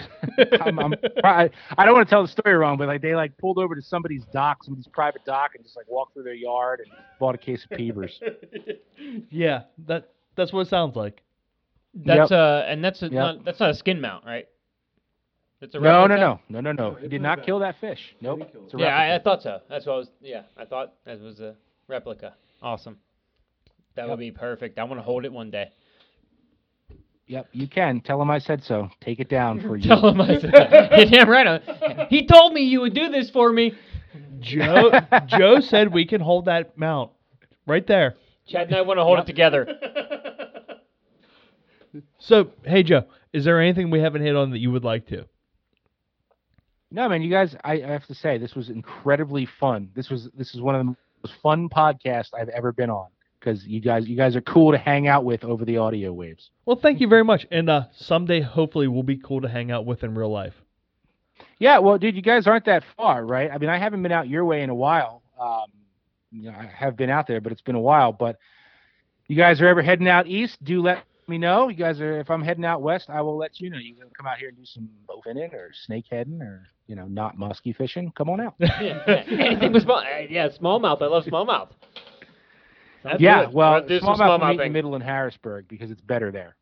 So, awesome. so Joe, uh, where where can people go and find Bent at? uh, at themeateater.com uh, under the listen tab. You will find it there. However, it is also wherever podcasts are served Apple, Spotify, uh, Google Play, some other places that I can't remember right now, but just all the places where you would find a podcast, you will find Bent. If you hear these on or this show on these airwaves, Bent is there, and they're they're getting Ye- way better reviews than we are. Wait till this one drops, dude. You're going to crush Bent. Oh yeah. I know things are getting tougher when you can't get the top off the bottom of the barrel. What up and wrong my future now? Looking fucking new.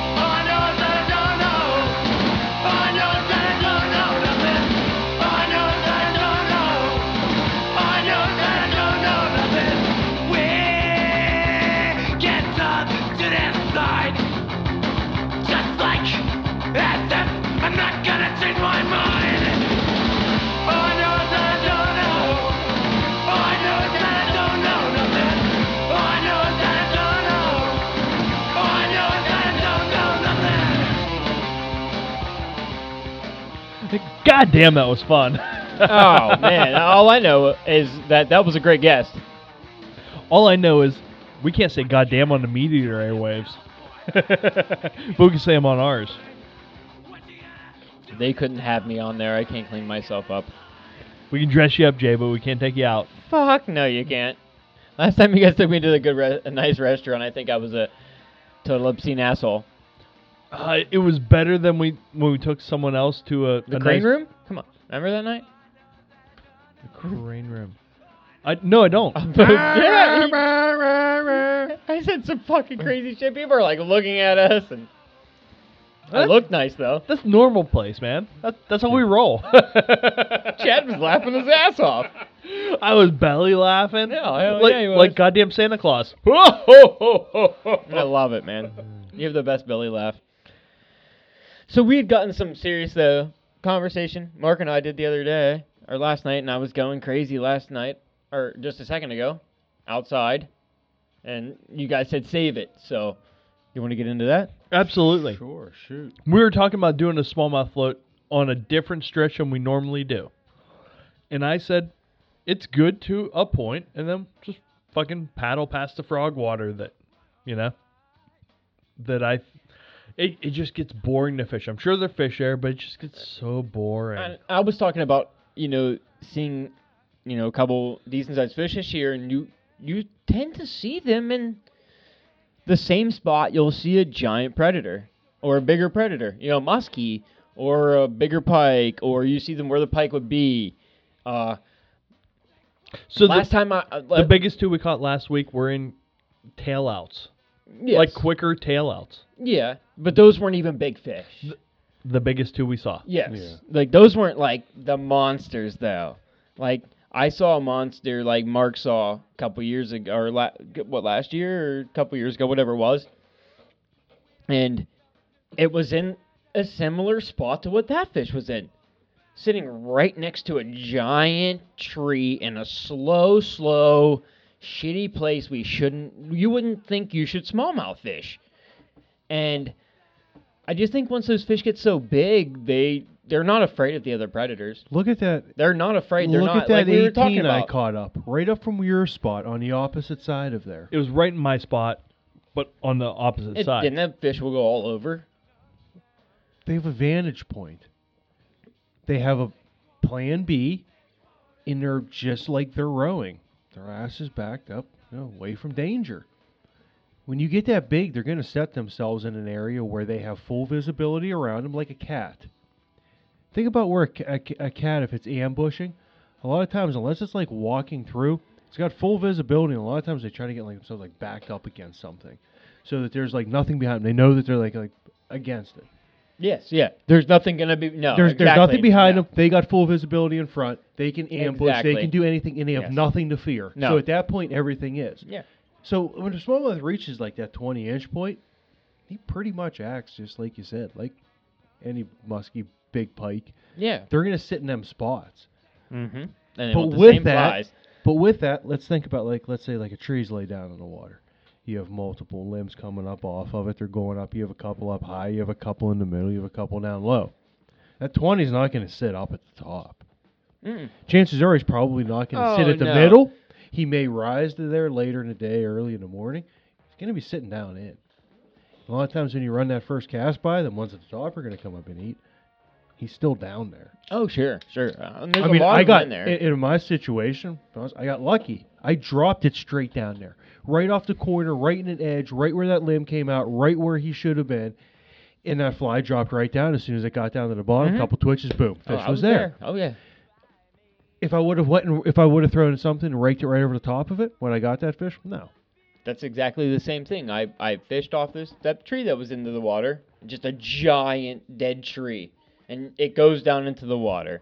You know what I mean? So he's sitting on that. He's just sitting off one of the sides of the tree, and just I mean, it's tree's giant. It's it's bigger than the table we're sitting at, which is like a normal card table. It's a four by four Yeah, table. exactly. And this is a giant tree. I'll show you exactly where it's at if you come with me, and I can show you from the road where the damn tree's at now. Yeah, absolutely. Uh, Chad's seen it. You know what I mean? He, now we fucked up on But- it this last past time we went by it, but But that was a nice, like a long flat with a depression in it yeah. where the fish was sitting. Oh yeah, and it, but you seen the tree he was sitting Yeah. on, and it was.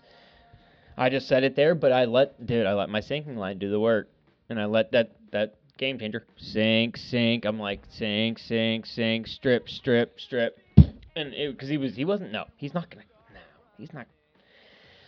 I want to try this thing though. They're The Mr. talking about- Wiggly. yeah, I, I'm I'm barn none to have to try this sometime soon because If we go Sunday, I'm dedicating myself to Mr. Wiggly. I'll I'll tie a couple up this week, you know, uh, Thursday, Friday, maybe Saturday, and then uh, yeah, I'll I'll dedicate myself to Mr. Wiggly in a floating line until we get to a striper situation, yeah, yeah. Well, and then I'm gonna yeah. switch over to a sinking even line. I think that that edge though, from even like from uh like to where we would call your street, mm-hmm. from there to the hybrid area would be the place to do that. Because it's not that 150%. deep, dude, and you can like, man, if you would just let it float along and just twitch, twitch, twitch, I And you think know where and you else, could get 'em too? in. Like, even like, oh, back in that that pile No. Yeah, of yeah. junk Right up in at the that corner, beginning. man. Go on under the first bridge, that whole shallow area right off the beginning. Oh, All that slack water. Are you water. talking about like down there? Right now, start right off the bat. Right off the bat. See that whole slack water before the riffle, the whole oh, right oh, he's side talking about that- the lumber yard. Yeah. Wait.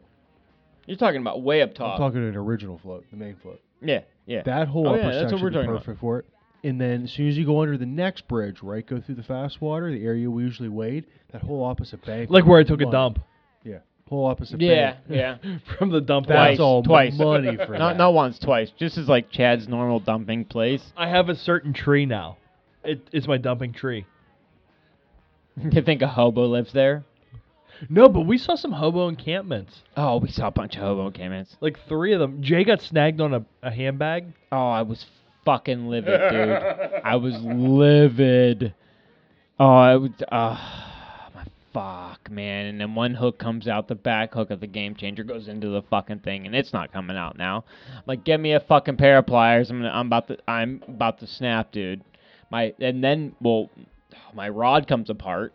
and all this nonsense. serious? Yeah, the you know, and I'm like, oh, now and then and we have we have Jordan, you know, and he doesn't. I mean, he doesn't know how to row as well as Chad and I do, you know, and so he's the one rowing, and I'm not gonna just pull him out of the seat. You know, learn, man.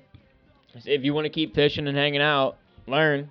You know, what I mean, it's learning time. So Keep me here, motherfucker. yes. Yeah, yeah, yeah. Keep me right there. And I put my rod back together, and then I grabbed the line and handed him the rod and did what I had to do on this stupid bag. And then I needed a pair of pliers. And oh, don't want to talk about that. No Was more. it a Gucci?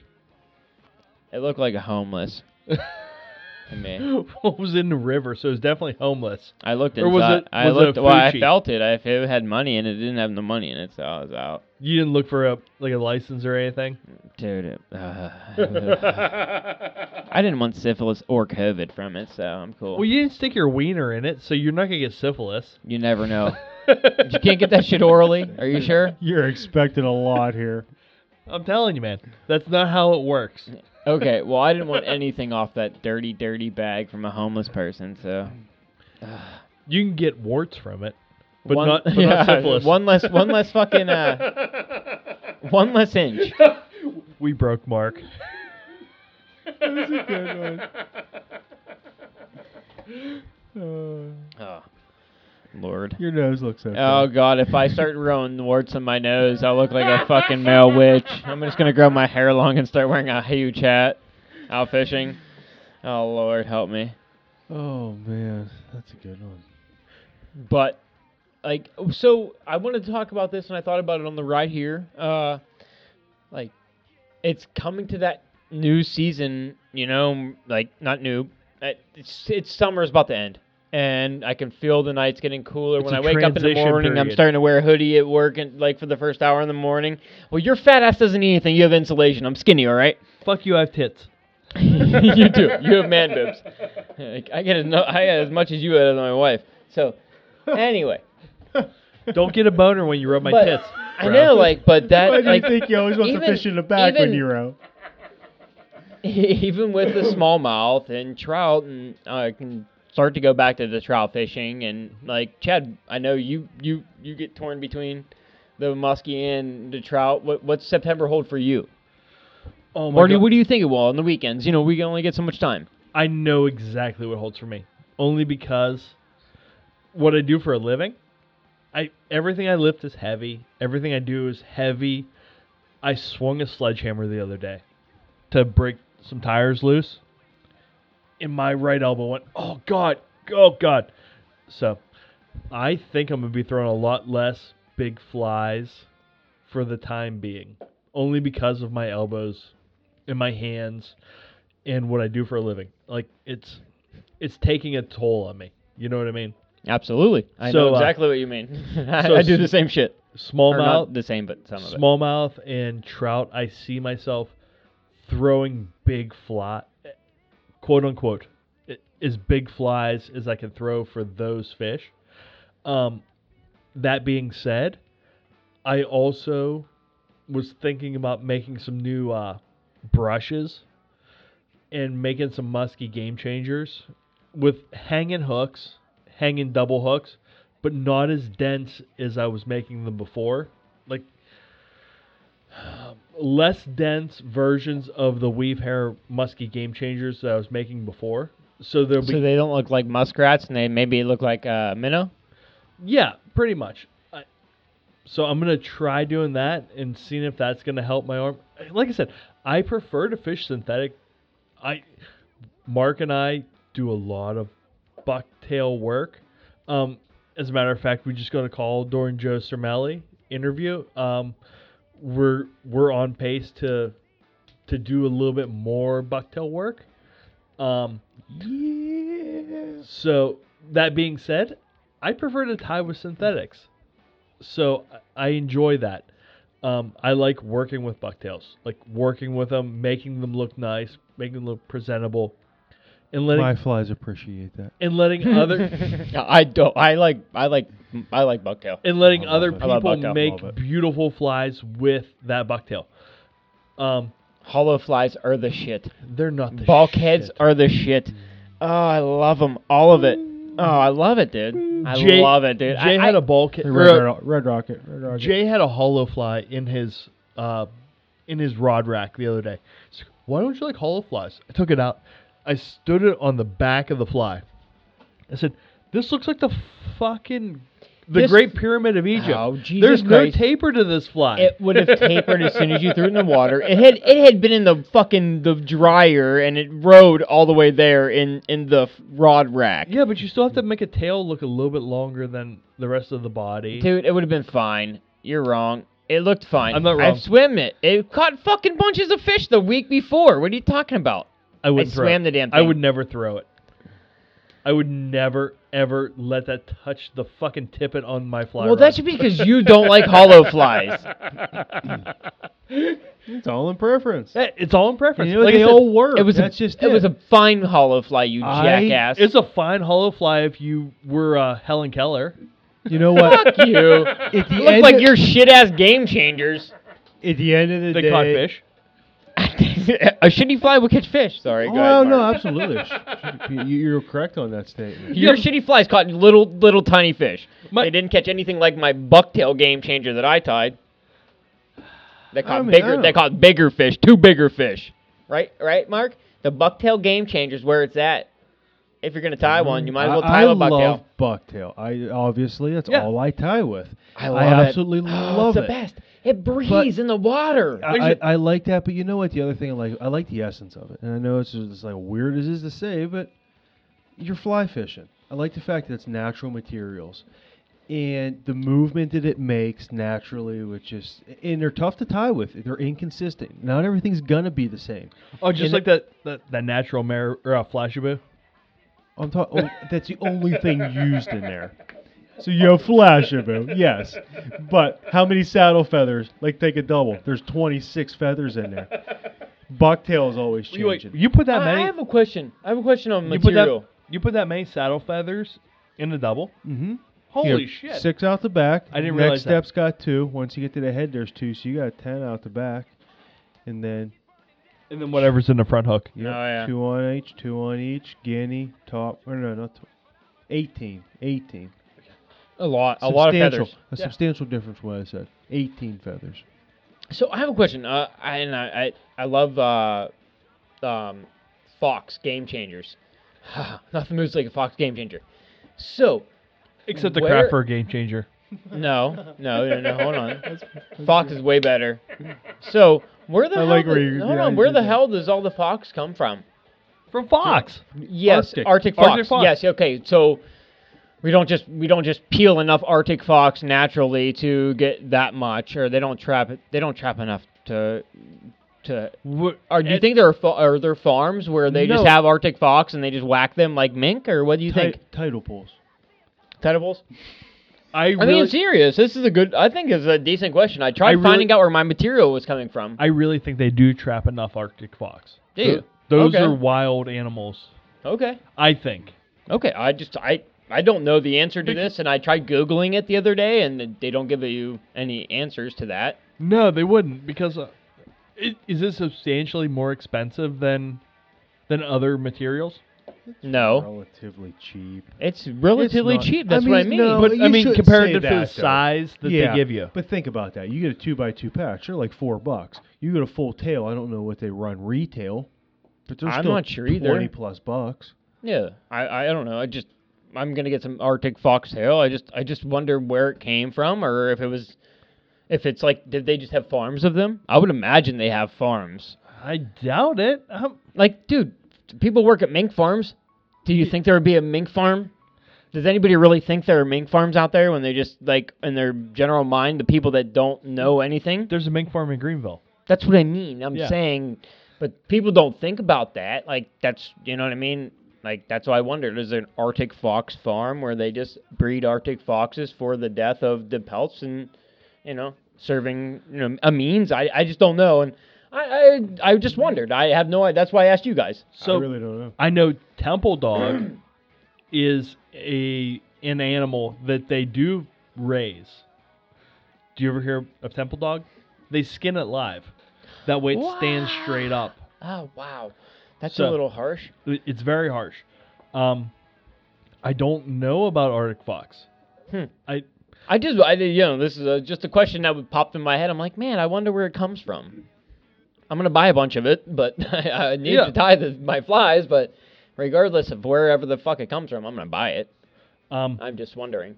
I know, I know pheasants and stuff. They get those off game reserves. Like uh, Yeah, people go out and shoot pheasants, sure. and then they let them clean. They let the game reserve clean the pheasants, and they take the skins. You know what I mean? Yeah, But uh, I, I think Arctic fox. I would have to think is a wild trapped resource. I could be wrong, but yeah. Hey, if anybody has these I answers, hey, text. m- No. m- m- inst- hit me up on Instagram. I would no. love to hear the answer if Hold you have one. if anyone has the answers to this, hit us up at our new email address at Ooh, you did get one. svsfishing at gmail.com. Wow, fancy. There you go. That Got that would be emails. Awesome. And then PayPal, Chad can talk too. about it. We can talk about it on the next podcast, and we'll mention you know whoever gave us the answer. Definitely be talking about it. Nice. Moving on up. Yeah, moving on up because we got shirts to sell, bro. Mm-hmm. I just got to iron them and take some good pictures of them. His wife has hold, hold the fuck on. He'll ship his 'em wife, Just, he'll ship them just in time for Christmas. his wife has to iron them, and then he has to take a picture of them. This motherfucker can't use an iron. He has never. He, the dude, hold on. This guy went from his mama washing his clothes to his wife washing his clothes. This dude never washed a damn thing in his whole fucking life. Actually, there was like a three week period where I lived at Johnny's farm and I had to No, wash my no, own clothes. You, you, you brought him back here and washed it. Your mama washed him for you, and then you took him back to John's. Don't No. give me that shit. Your mama told me. no, I brought you them. big baby. I brought them home from Penn State Behrend to be washed. yeah, I know. Uh, awful. Wait, Dude, it's a one-hour drive. my mom was like 12 years old. Like, dude, wash your clothes, bro. I'm like, all right, I'm gonna wash my clothes. In the house that I live at, I've never started the washing machine. I started the dryer, but not the washing machine. Lord, Lord help you. You know why I started a dryer? Because you found out there was a shut off valve above it. No, because I had that took him forever. because I had deer tails in it. yeah, because your wife was about to stick a foot up your ass. Oh, your your old dryer smells like the raunchiest of all meats. oh, Oh, hey, hey, yours hey. is bad, man. Hey, Yeah, you know what? I gave it wrong. to you guys for that purpose. I have another one and another one at home, so we're all good. Hey, if anyone is local, I just heard of a job opening. If you're not scared to get your hands dirty, hit me up at svsfishing at gmail.com.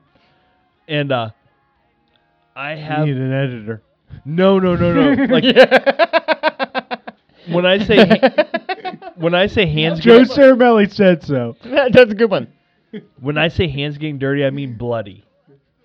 So uh, i- if you're interested, Someone's gonna clean bucktails for us. N- uh, the the step before us. Just gonna us, stand there, drink beers, and tell them I'll do it. the that step would be awesome. the step before us, the uh, the the butcher is looking for help. So if anyone is interested, hit me up and I will put you in touch with the people that I know. They're uh they're looking for for help. Mexicans don't do that. No, no, they have all white people. I'm just kidding. It was a joke. God damn, I'm it's a joke, man. no, I'm, I'm telling you the honest I God's truth. understand. I'm just it's a joke. it's all white people. Go white people. I'm telling you, I was there. I seen it with my own eyes. I see it all the time. And they have bears in there every once in a while too. What? Yeah, awesome. I'm I'm pumped for hunting, man. I I am. am, too. I am as Like, well. I I want to I want to I want I do.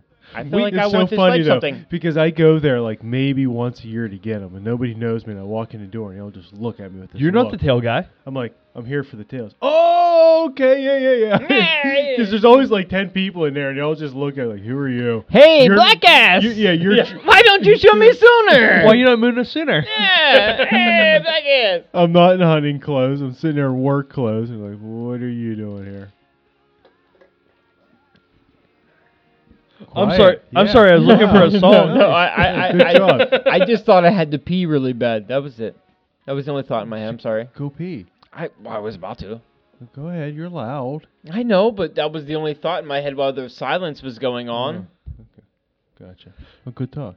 But yeah, I think it's getting ready to be bucktail season soon, man. Oh, yeah. Yes. Or what? Less than a month? When's? I don't know what season Jace is in here. So late, late September usually. Late September.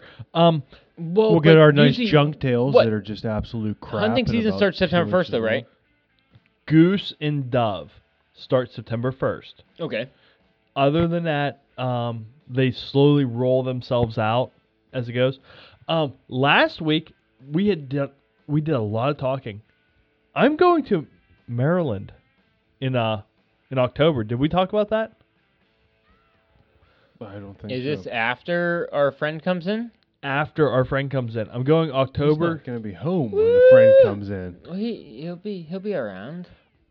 I'll be Thursday, there. yeah. He'll be living here. I mean, Jesus. Or no, he'll actually you'll be in West Virginia, won't you? Yeah. No, Virginia. Virginia. But I'll be Oh. here Thursday and Friday after work. I'm leaving, and I'll be home Sunday to do this podcast.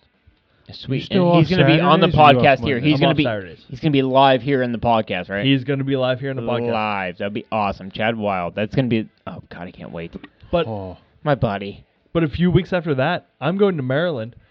And You ho- never got to meet him. Mark, wait till you meet the dude. No, Like, I'm gonna have a oh couple oh days my with him. I'm god, excited. it's it's it's man, he gets life. like that's one person when I met him, like man, the talks we had, like he, he really like I was like, man, this guy gets it. like he gets it, It. dude. Like it. Yeah. Like he gets it. He just gets it. And that's I can tell why Chad and and Jasper, meeting Jasper as well, like all these guys are such a you know, there's a close click that don't people that don't know each other or, or don't know each they know each other but they don't meet face to face very often, but are like a brotherhood. And you know, awesome for me to even get the you know like we we're kind of like brought in. Everybody knows us now as well, and the Drake family of people that are all just great guys. All the people I've met off there, and and gosh, Chad especially. Uh, like man, that that was my favorite beast. Yeah. That 46 inch muskie could be, it was fun. It was fun. But man, like that BCDs was so much. It was just so fun because like I was meeting somebody new. I wasn't new. I was new into muskie fishing. I didn't know my ass from a hole in the ground. None of us did. You know, and Teaching Chad Wild to row. You know. Um, yeah, sure. And I just saw it on my Facebook memories today. Four years ago, five years ago, was your bachelor party up there. So that was that was the precursor to us going on to that piece of these trip. If you remember. We'll get to your Really. Yeah. Maryland trip Yeah, yeah, that's quick. fine. But you know, you had like asked him about like September and coming up there, and that's one thing like already now, like I'm starting to plan for because I'm gonna be on. I'm gonna have a ten day straight. Only day I don't plan on fishing is the day after the beast because I'm just gonna. It's gonna be nine straight days. Yeah, yeah. I'm already planning now. Okay, Chad's coming in here. That starts because he's gonna be with this Chad Mm-hmm. for Thursday, and then when he takes off, that's that's the first day of my vacation. Oh, I'm, I'm already looking at all right. Tell- Food. What do I need to have? Toilet paper, everything. I'm just loading the truck, and I'm living out of the truck for nine Talk- days. Talk about what you had planned to do with that Chad. Uh, the the one day. Well, In- all in one day. Yeah, and I know we got two days there for Saturday, Sunday, which we've got to work with. Yeah, I don't know I- what and we're I'm sure- doing yet. Well, and I know one day I, I'd like to take them on the lake, even if you know. I mean, again, I plan on fishing all day except for when we come back for podcast. So if we fish morning here, afternoon there, fish my boat in the morning, go grab your boat, do a float in the afternoon, whatever. But Friday it's gonna be just him and I. You'll be at work, he's gone. I was gonna try to see if I can get him up Esox Slam. We'll start up high, go for the pickerel, maybe get a pike in there. Never know. Go down to the middle, pick up a pike, go into the afternoon. It's a full moon. Try to get a muskie right around that just afternoon bite. You should. And, People- and try to run That's down fun there. creek stomping. It- yeah, and it's all and that's kind of what he likes there. So that's why I said at least Yeah. get one day, whether it's a whole on day. one on one road. yeah, on, On one road. one wa- And, road. and whether we do a whole day on the boat Saturday or something, and you want to come, we'll just hang, we'll cook out Yeah, there. sure, we'll figure I'm, it out. I'm loading up food Doesn't and matter to everything me. for all that. But I know he likes to creek stomping. I'm like, that's perfect for the day there. Let's and you know we could spend easily a whole day doing that, and that, I- that'd be and a I- blast. I know he wanted- Assuming we have water or it's not blown. I know he said he wanted to talk about going up to camp, but if that doesn't work out, there's Yeah. so much local fun water too. Oh. Like There's we so much we shit to could do. never run him through a quarter of the water in a time he'd be here. Not No. even close. not at all. No. And whatever he wants to do is his prerogative. I, I'm down to just uh, cater. You know, you Yeah. need the raft, take the raft, or I will be on the raft. If not, you know, wherever we want to go. I I'd love them to do a smallmouth float. You know, it's a good time. He would enjoy that. That's a good float. It's a fun float. It's a there's fun there's float. A, there's a lot of fish. there's and a lot of You know smallmouth. what, too, in that time of the year, go down there and bring all the rods. Because Yeah. there's a Oh, lot of good musky water, and we have the time. We're not in a hurry. Slow down. That slow water, sit Mm-hmm. and beat that for muskies. And if you want to fish it for smallies, slow down Yeah. and beat that shirt down timber. Oh yeah. Like like we just heard last Sunday. Oh wow! Listen to this little story that we didn't tell anybody about. Go ahead, Chad. So we were talking to a dude that was fishing from the bank. He's like, yeah. Two of them. Mm-hmm. Yeah, he's like, yeah. We had caught a couple smallmouth, you know. We had a muskie hit a popper. Yeah, muskie hit a popper? Yeah, we had a a popper. Is it, um, probably said- thirty plus. I said, so was it like the normal like muskie size, or was it like you know, twenty five inch pike size? You know, the normal pike around there, they're they're a little bit smaller. He's like, no, dude, this was like thirty seven. I said, okay, so you had a muskie hit a popper. He said, I told you I had a muskie hit a popper. yeah. oh, okay, Like man. these guys actually seem like they knew Like- what they were doing and they were there for a real reason. I said, so you understand what I'm doing? He's like, yeah, I know what you're doing. Yeah. Like, we're it was a muskie. I said, okay. and uh, Mark, we'll tell you off the air where where that was, but Accessible by foot. yes, Yes. Sweet. definitely accessible by foot Yeah. because they they walked in Yeah. They walk. They were walking. and they were throwing Pop-R's. Oh yeah. So did you see that uh, Smith Fly published a picture of your boat, Jay, Yeah. I Look see good. that. Look What- good with all them rods in there. with a Pop-R? I sure did, man. hey, hey, hey, hey, hey, hey. I fish with children and my wife that throw all kinds of shit. And you know what? I find all kinds of shit. You know, I can get to stuff. We find a lot of gear in the river. Yeah, I get to Yeah, stuff that that people don't get to, and and when I find shit, guess where it gets hooked? It gets hooked where all the other flies are that ride home, and it never leaves there.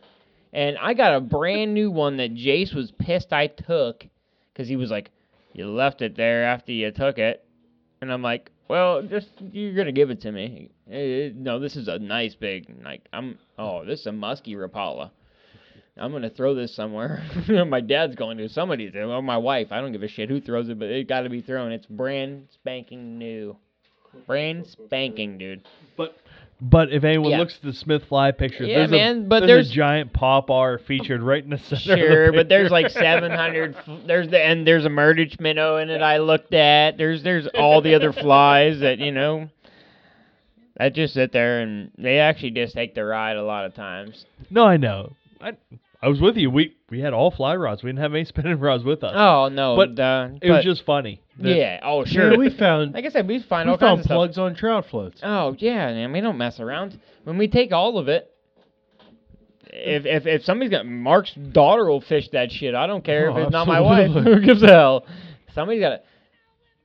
They got to learn somewhere. Your daughter's got to go up soon and throw those whopper ploppers. Yeah, dude. I she got to get a muskie.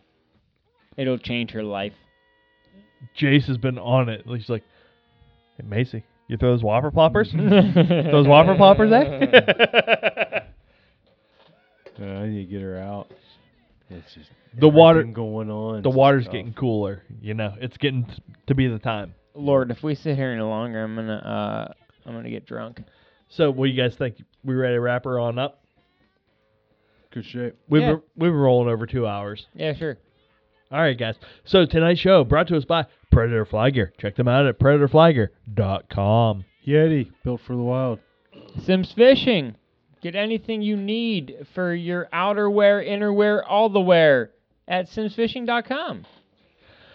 Our guest tonight was Joe Cermele. Check him out at the Meat Eater and his new podcast, Bent. Check it out, guys. Ahrex hooks. Find me at ahrexhooks.com. Hey, we're coming to you live from the Urban Company or Urban Fly Company Studios. Uh, check You've never nailed that. Urban Fly Company? Yeah, I nailed it the last time, but hey, Mark's got new flies coming out every month. Uh, if you need your river river sink, I like the rivers. The rivers are my type of fly. Uh, but if you're going to be fishing some lakes and you need a little more uh, water pushing, you know, look up his uh, the bigger flies. You know, hey, urbanflycompany.com. So last time we were out drinking, Jay said the same thing. He's like, I always hit it. I always hit it right on. I'm like, Abby, does he really? Fuck no. He never hits it right on. so, tonight's show is brought to us by Why Knot Fishing. Check out their app, The Dock. And eh, Queen City Guiding. Check out Ryan Evans up there.